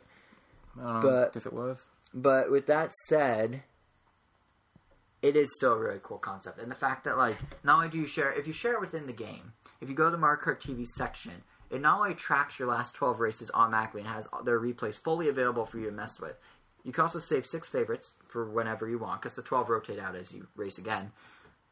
Or you can view your friends, you can view races from your tournaments you've been, you can view the most popular. It, it's pretty impressive. And it's like I said, it saves the full races until you edit them, and then you can post them to Miiverse, which is kind of cool. But again, I'm kind of like Nintendo did good but not great here, in the sense that like if you post to Miiverse and you choose not to upload the video to YouTube, all it does is take a random screenshot from your highlight from your uh, you know video, and tags it highlight and puts your caption in the screenshot and nothing else. So someone could be like, "Oh man, I drifted past this guy so good," but they don't upload it to YouTube. They'll just show a, ran- show a random screenshot of the race, and you know it might not be that drift. If you could at least pick like a cover photo or like a thumbnail to use in the videos, that would probably go a long way to fixing it. But that's issue number one with the Miiverse integration I have. Issue number two is that with time trials, Uh, if you should, okay, let me back up. Time trials, really cool Miiverse integration. Again, it's cool that they're doing what they're doing. I just wish they did a little more. So with time trials, how it works is just like in Seven and and Wii, you download the game, or sorry, you download ghosts of other people. You can browse the top ghosts. You can pick the top ghosts. What they did now is they hooked in Miiverse, so you can see not only the person, you know, obviously they're me as in the past, but they can leave a comment attached to the ghost, which is kind of cool. So like I could like you know I did one of uh, Donut Plains. I'm like not my best, the first one just for fun. Not my I could probably maybe do Yeah, that. you're, well, yeah. When I saw your post, I go like, where's the context? I have no idea what you're Yeah, exactly. about. There's no context. So when you're viewing it in game, it makes perfect sense. And they have the usual charts that show you like the average time of someone, and you can browse all the different ghosts and download the one you want and view the comments and ma- and yeah, the posts from there, which is great. But like you said, when you go to Miiverse, there's no context, and that's my complaint. Is that like I posted it and it's tag time trial, but there's no screenshot, there's no indication of the level, there's no indication of the I mean the track, there's no indication of the time it took me. If Game and Wario's Pictionary mode can embed all that in a Miiverse post, you know, like uh, the what you drew, the drawing, the time it took, you know, all that. Why can't Mario Kart just have a little box that it doesn't even have to be a screenshot, just show the track and the time and the character? I don't get it. Because Mario Kart TV does that really well. Mario Kart TV has a website you can visit, and on there it will show who you played as, if it was a Grand Prix or versus, that sort of thing, and the track. The data is just pulled automatically. So I don't know why they can't do that in Miiverse itself, but eh, you know, it's one of those things that like maybe over time it'll be improved. Which actually I hope is what they do with Mario Kart TV's website as well.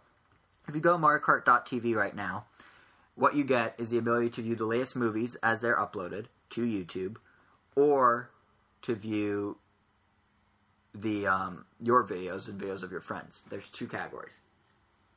That's it, pretty much. Eventually, they're going to have time trial stats. Eventually, they're going to have competitive tournament stats. But much like Miiverse, I think they're rolling them out slowly. Because, you know, Miiverse took 18 months to get where it is today. So I think it's going to be a slow roll. They just wanted to make sure the videos were up there on the site. Because, again, it's a good publicity move.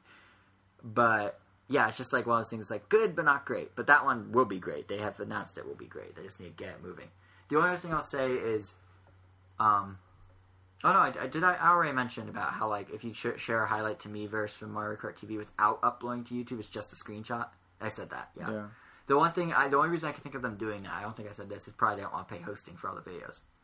If they're on the web interface of Miiverse, they got to be hosted somewhere.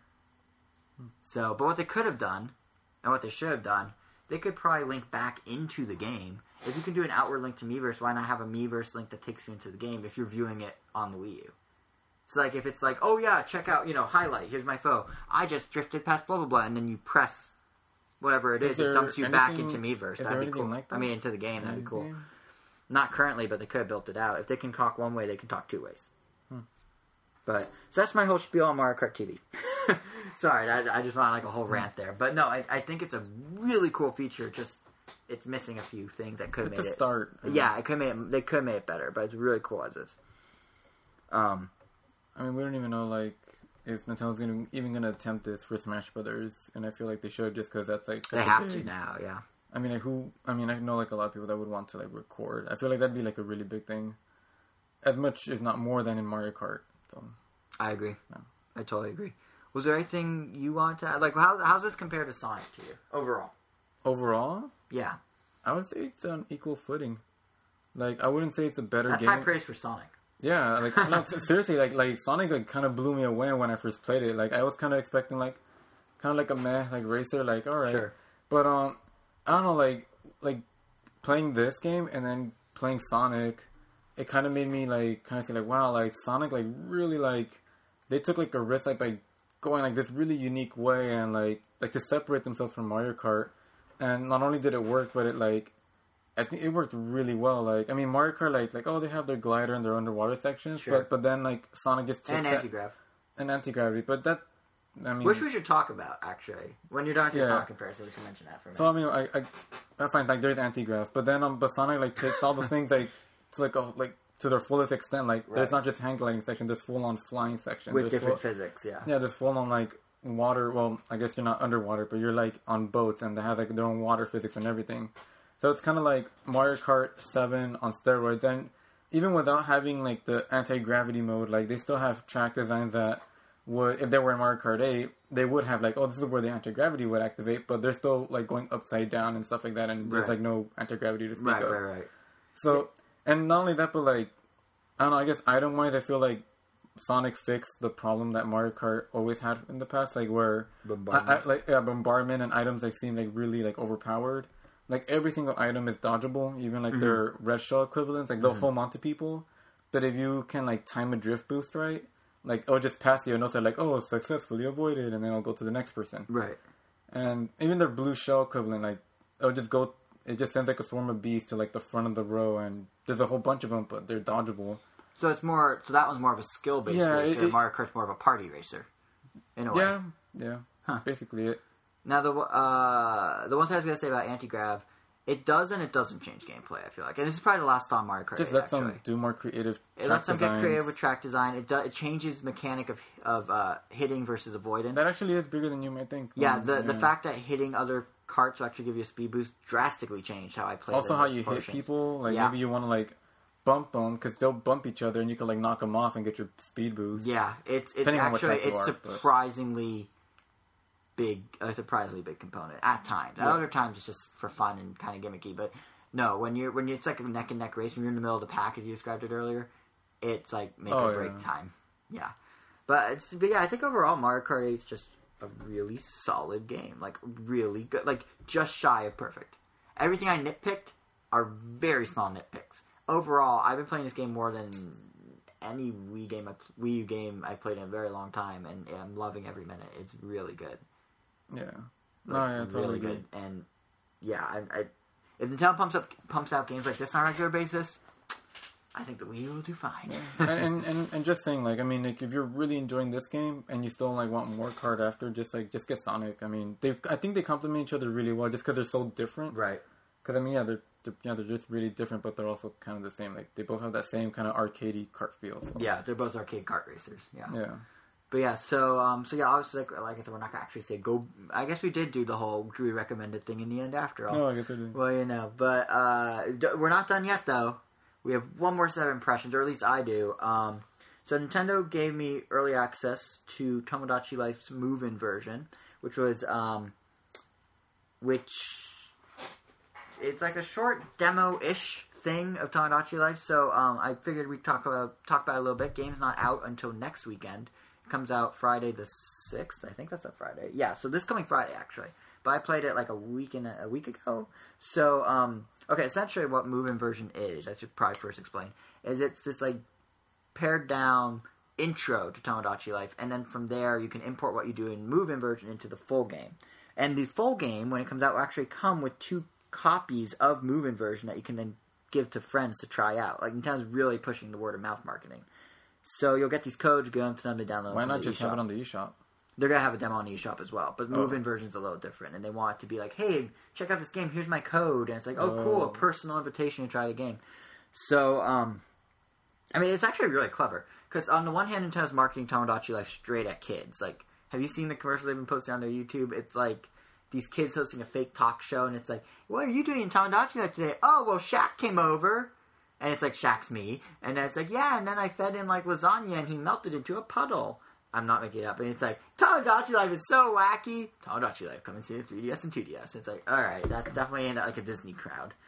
But then they're doing like for us older gamers, they have the word of mouth on social media. They're doing this word of mouth with this demo. I mean, they gave this demo to a select number of platinum Club Nintendo members who registered Animal Crossing New Leaf. Just from they took the pool of all those people that meet those qualifications and then just plucked out a few. Like, not I don't know how many, but it was a pretty small number from what I gathered. So, um, so I had the like I said, I had the opportunity to try it. Um, ultimately, this will come with the game, but here's what the version actually entailed. Here's what move-in version entailed when I played it. Uh, like I said, it first, like I said, it is just a small taste of Tomodachi Life's li- life in Tomodachi Life, like Tomodachi Life Life. I I don't know, but um, everything you do is setting up really for the full game. So when you first boot it up, you're basically at the start of the game, and um, after you solve five of the Mii's of your Mii's problems, as they call it, uh, then it cuts off. You can still like hang out and see what your Mii's up to, but you can't really do much beyond that. So when I started, the first thing it did was tell me to name my island city. The whole game takes place on an island city, and you get you name it kind of like a town in Animal Crossing. So I, for no apparent reason, called it Bandito Island. It just had a good ring to it. You don't get a name. At, Island is mandatory, so you just name the first part. So I thought Bandito sounded cool. Anyway, that's beside the point. You're then tasked with making your first me, and this me is supposed to be you. And this is where they're really like, hey, this is how customization works in this game, and it's actually quite fleshed out. So um, you first you can either import me from the Mii Maker or make a new one from scratch. Unfortunately, you cannot import one from Street Pass Plaza, which is a huge oversight in my opinion. I don't have very many Mii's in the Mii Studio and the Mii Maker. I don't care about making Mii's. But there's so many random cool ones I've come across at Comic Con, at like, you know, Nintendo's E3 events. Or the at- ones Nintendo sent out. or the ones that Nintendo sent out, and you can import them from Street Pass to Mii Maker. But am I really gonna go through my three thousand Mii's and find that guy from two years ago that had that looked kind of like Diddy Kong? No. So that's kind of a bummer. But um, once you get over that and you start making me, you could, if you make the me in game, it literally has an in-game version of the Mii Maker from Mii Studios. That's kind of convenient, I guess. You could do the you know, you could do it with a camera or whatever.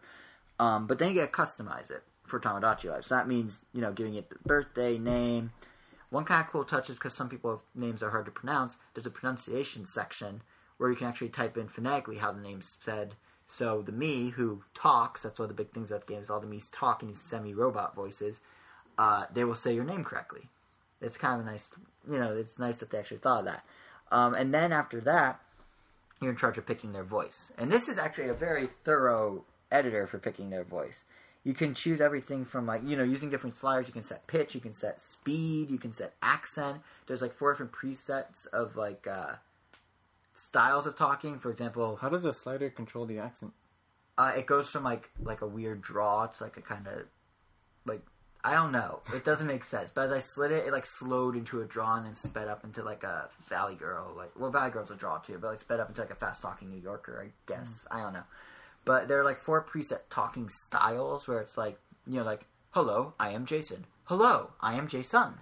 Like stuff like that. So I guess inflection styles. Yeah. But then everything else you can control and you can really customize it. Like mine sounds kind of like me, but some of the others I made, like I made one of Leslie Knope of Parks and Rec. So yeah, my town currently you, you can make three me's in the demo. So I have Leslie Knope from Parks and Rec, Reggie, and myself. And Leslie sounds identical to Leslie Knope. It's cra- she sounds just like Amy Poehler. It's weird how spot on I was able to make it. But uh, if Amy Poehler was a robot, of course. Um, but yeah, so you pick the you know you pick those, and then after you choose a voice, you do a personality quiz, which then sets the personality for the me, and that's how you know they'll that determines how they'll live their life and do the stuff they do.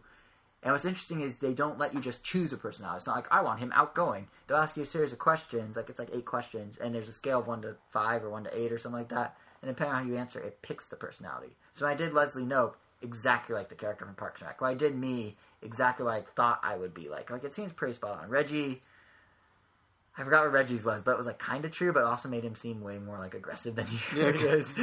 Well, I mean, it's hard to gauge someone's personality just based off of yeah, exactly. their speeches. Yeah, but still, it's just like it, it's cool how much you can customize them. You're really building out these characters to be digital versions of you and, and people you know and characters or celebrities you like or whatever. And once you do all that, that's when you get to the game itself. So at this point, and that's and that's kind of when I started to realize it's more like The Sims and Animal Crossing because at this point you're actually interacting with the characters and you realize you don't actually control them directly. Everything's done with the touchscreen and with menus. In fact, if anything, it's more like you're raising your own me as a Nintendog or like a Pokemon in the Pokemon X and Y's Pokemon-Amie mode or something like that. Like it's the same sort of setup. You have like feed them and everything, and there's menus on the left, and they're in the middle of the touchscreen. You can kind of like rub their head if you want, and sometimes it, if if you tap them, it zooms in on them on specific features of them. If you tap it again, it goes like inside them. So if you tap their stomach, it'll show what they last ate. If you tap their head, it'll show their random thought. For example, my me was thinking about a squirrel. No reason why, and it wasn't a polygonal squirrel. It was an actual photograph of a squirrel. No reason why. But uh, yeah, so you interact with them using these menus, and oh yeah, and sometimes if you like zoom in on them and just leave it there when it's zoomed in close on their face, like they'll react. Like my uh, Leslie Knope got like super like blushed and it's like stop staring at me. But uh, yeah, so they also have speech bubbles that come out of their head, much like a sim where you kind of figure out they need it. They need something. These are the problems I said you have five of. So you figure out they need something when the speech bubble pops out. So you press that to tell you they're hungry, to tell you they want like go meet a neighbor, to tell you they want to do whatever. And at that point, that's when you have to accommodate their needs in order to, um, you know, essentially level them up. Because as they build relationships, as they do stuff in the game, the top screen will show meters of their activity. or of them, I should say. And the more you level them up, the more gifts you can give them, the more gifts you can do, and the more stuff they can do. For example, in this one, I was able to level in the demo. I was able to level up me and Reggie, and both of them were given the great gift of learning how to hula dance. They got hula dancing guidebooks. I don't know why. Um, but yeah, so and of course because these me's represent people, they have personalities, they have likes, they have dislikes. My me, much unlike me, actually totally opposite of me, hates pancakes. Huh. He's a fool. I should just reset the game. I yeah. But so you know things like that. So you have to feed them. You have to like entertain them. They'll they'll put in requests too. It's not just like oh I'm bored. It's like hey I want to go meet Reggie. So then you go over to Reggie's apartment and you meet them. And everything you do in the game is through these menus and through the touchscreens. Like going to another apartment. You know you're in the you're in the uh, the map of the city. You press the apartment building, and there's your apartment, there's Reggie's apartment, there's Leslie's apartment, and there's about a hundred you can have in total. You can have a hundred different custom me's that you're kind of Whoa. micromanaging all at once. I think it's a hundred. That's what I read somewhere. The demo doesn't show nearly that many, but the building can go up above the screen. So, um, yeah. So all that's going on. You have all these me's you're juggling, and then ultimately you just kind of watch and see what happens. Like you get the ball in motion, you have Reggie meet JSR or me or JSR meet Reggie or whatever the command is, and then you just kind of let them do their thing, and it almost becomes like watching a TV show and checking in. And that's kind of where like the crazy stuff presumably will happen. So, um, and you and just be clear, you don't just tend to your me. All 100 are kind of in your control. Like uh, you're you're man, you're making sure each of them are fed. You're making sure each of them level up. You're making sure each of them have entertainment. You're So making, it's not like you don't want to have a hundred. no, but you could. But they're the population of your city, so you want like a number. You can have up to a 100, I should say. But like, and, and the thing is, you can also set the relationships when you build them. So you know, because you can get married, as the controversy has made clear. You can have kids, but you obviously don't want to do that with your sister. So there's ways that like you can you can label them as family, friends, acquaintance. There's different categories, so to make sure there's no like unintentional incest in the game. Uh, but yeah, I mean, for the most part, demo's relatively tame compared to the wackiness that you would expect based on the Nintendo Direct announcement video. But there are hints of the craziness and the funny and like the style of humor the game has. Like, uh, you know, I'd go, I was gonna go buy my me some food, so I clicked over to the uh, shop. For some reason, the clerk at the at the grocery store is just a giant wooden block. His head's just a wooden block with a weird little creepy face engraved in it. He doesn't act like anything's wrong with him, but he just has a wooden block for a head, because why not? Or like you can go to a concert. The concert hall opens in the demo, and you get to hear half of a metal song sung by your me. So you know, I always did wonder what me, Reggie, and Leslie Knope would be like in a metal band. Now I know. Uh, and then you know, there's other stuff like uh, if you just check on your me when they're in their apartment, you can see them like their sleep, in which you can, in which case you can go into their dream and see what they're dreaming, which is always bizarre. That's where stuff like the me face flying off their Yeah. body and into outer space came from. But also, sometimes you just check in and they're rolling on the floor for no reason. Like literally just rolling around the floor like with a weird smile on their face. So there's just random stuff that happens. And, it, and that kind of what you know, that kind of what is kind of what makes it interesting. It's like what will happen next. So like I went back even when I finished the proms, I went back a couple times just to see what my Mii's were doing and mostly nothing, but it was just kind of cool to be like, oh, hey, now he's rolling on the floor again. Uh, so, so yeah, it's um definitely as I dive deeper into the full game when it comes out, I'm sure the wackiness will exponentially grow. But uh, yeah, overall, it you know it's it, it's a fun little demo. It does a good job giving you a sense of what it's about. It kind of shows you that it's not just another Animal Crossing. It's more of like, you know, it's not even just. An, I was gonna say it's more of a Sims, but it's not even just the Sims. It's like it has the Sims, but also has Nintendogs and how you tend to them. It also has Animal Crossing in a sense that you can customize things. Because one thing I didn't mention is some of the stuff your Mii's might request are like, I want a new shirt or whatever. So you have to go buy them objects. You get the gifts you get them when you level up aren't just like new abilities or activities for them. It's also like stuff for their apartment, which you could customize and you can make it like a real Animal Crossing style home. So that's how that factors in. So it's really kind of a blur of all three. And uh, it, it got me excited. I'm excited for the full version. I think it's gonna be really fun. Um, plus, by having the demo, or when you know when you share it with friends, when you get the full game, and you know at that point, anyone who has this move-in version actually gets a special panda suit for their for one of their Mii's to wear. So two of them, one for yourself and one to give to a friend. So, so there's that. And it seems like Nintendo's gonna be pumping out some uh, regular stuff via Street Passes, or sorry, Spot Pass as well. Once the game comes out on launch day, they'll be giving away some sort of gift. And they're- I don't know if it's a me or an item, but they're gonna keep doing that regularly, much like with Animal Crossing. So that's another way that like Animal Crossing's kind of influencing this. But uh, yeah, it's a cool game. Comes out June sixth. Uh, I'm probably gonna pick it up. Actually, I know I'm picking it up because now I'm kind of intrigued of what's gonna happen with the Mii's and my life there. But it's definitely it's definitely different from Animal Crossing. It's not just an Animal Crossing clone, even though at first glance you could mistake it for one. So I think, um, yeah, I think it. You know, if you have any interest in the game, there will be a demo on the eShop around launch. Definitely check that out, or get a move-in version from a friend. And we will have, of course, full impressions of the final game sometime after our E3 coverage. Because E3 is going to dominate the next couple podcasts. There's no doubt about that. So when we come back after the cool down of E3, we'll come back, and by that point, I'll have Tomodachi Life for a number of weeks, and I could see if it really, you know, how well it holds up. And the thing is, the game's in real time, much like Animal Crossing. Another thing it borrows from Animal Crossing. So those extra couple weeks are probably for the best. But um, you know, if, if you if you uh, if you're never gonna buy it, then that might not be much help. But I feel like it's one of those games that people won't know for sure. Like I know you were kind of like whatever about it, but maybe Yeah, I'm depending on what depending on how I like it, maybe I'll change your mind. I'm definitely still not interested. Just I don't know. I think it's cool. It's almost like watching an interactive TV show. I don't know. It's I don't know. I don't know what it is about it. It just doesn't. Did you ever play The Sims or like The Sims? Mm, I tried playing them, but I just could never Oh get into that, it. well that's why you went like this then. But but I did mention our E3. But and since like I didn't play it, I really had like nothing to like say about it. oh, I I, obviously. I, I was just like looking at um the Mario Kart 8 font on the box, and I'm like, wow, it's a very boring font. Yeah, that that is true. It, it is a boring font. Is that? Oh, I guess it is in line of sight with you. Yeah. And Nintendo doesn't seem to really try on some of their fonts, like New Super Mario Bros. U and Wii Party U seem to have suffered from no don't care Or boring font dumb.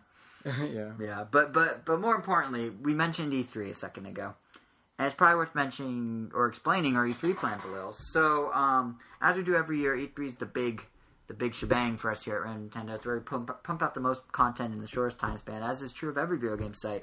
So we hope you choose to check us out over uh, during your E3 perusing because we're gonna have a lot going on, and it starts this Sunday on uh, June 8th with our yearly little photo safari. We're gonna drive over to the LA Convention Center, which we're actually pretty close to right now, and take some photos of, of all the big signage as it goes up. Maybe Nintendo will have something there. So check back on June 8th for the start of our coverage with that. And then during the week of E3, we're going to be doing a whole bunch of stuff. We'll have extras with photos and impressions from Smash Fest and hopefully from the Smash Bros. Invitational Tournament at the Nokia Theater, assuming we get in. We're getting up bright and early to make sure that gets done. And we're also going to be doing, as we always do, a special bonus episode of the podcast in the middle of E3 week. It will either be going live on June 10th or June 11th, depending on how the Smash Bros. tournament goes. So, what that episode will entail is, or will include, is of course all the all our analysis and thoughts on the Nintendo Digital event and any other news from that Tuesday. Plus, if we get into Smash Invitational, we'll talk about that as well as have the extra. And if we don't, well, then I guess we won't. But uh, so keep it locked to Nintendo for the two extras about the Smash events, as well as that bonus episode. And then, as we would normally have scheduled, that Sunday on June 15th, we will have our second E3 episode, our normal bi weekly episode, where we will recap the rest of the week of E3, including, uh, you know, grabbing the big. The big tidbits from interviews and whatever else Nintendo might announce at their roundtables, and yeah, normally we have two very full episodes of the podcast during E3, and we don't expect to be any different this year. That second episode will also be home to full hands-on impressions of Smash Bros. for Wii U, assuming all goes according to plan. So definitely keep it locked around town to make sure you don't miss any of that. Easiest way to make sure you don't miss it, of course, is to follow us on Twitter at Round Nintendo, or to subscribe to us in your podcasting app of choice, be it iTunes or whatever it is you may use. Uh, you can also see what we're up to at, in terms of E3 and what we think of E3 stuff in real time by following us on Twitter. I am JSR7. Jose is Wero, W E I R O underscore O. And you can also uh, friend or follow us on Miiverse to see our gaming activities of the week, or of the weeks, plural, including Mario Kart 8 and Tomodachi Life when it comes out. So I'm Jason R on there, and Jose is the exact same name of Wero on Miiverse.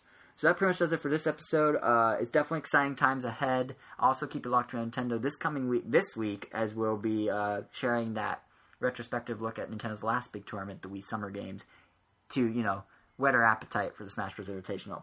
So yeah, like I said, keep it locked to Nintendo. It's gonna be a fun couple weeks. E3 always is. It's gonna be a crazy couple weeks. E3 always is. And you know, quite frankly, we can't wait.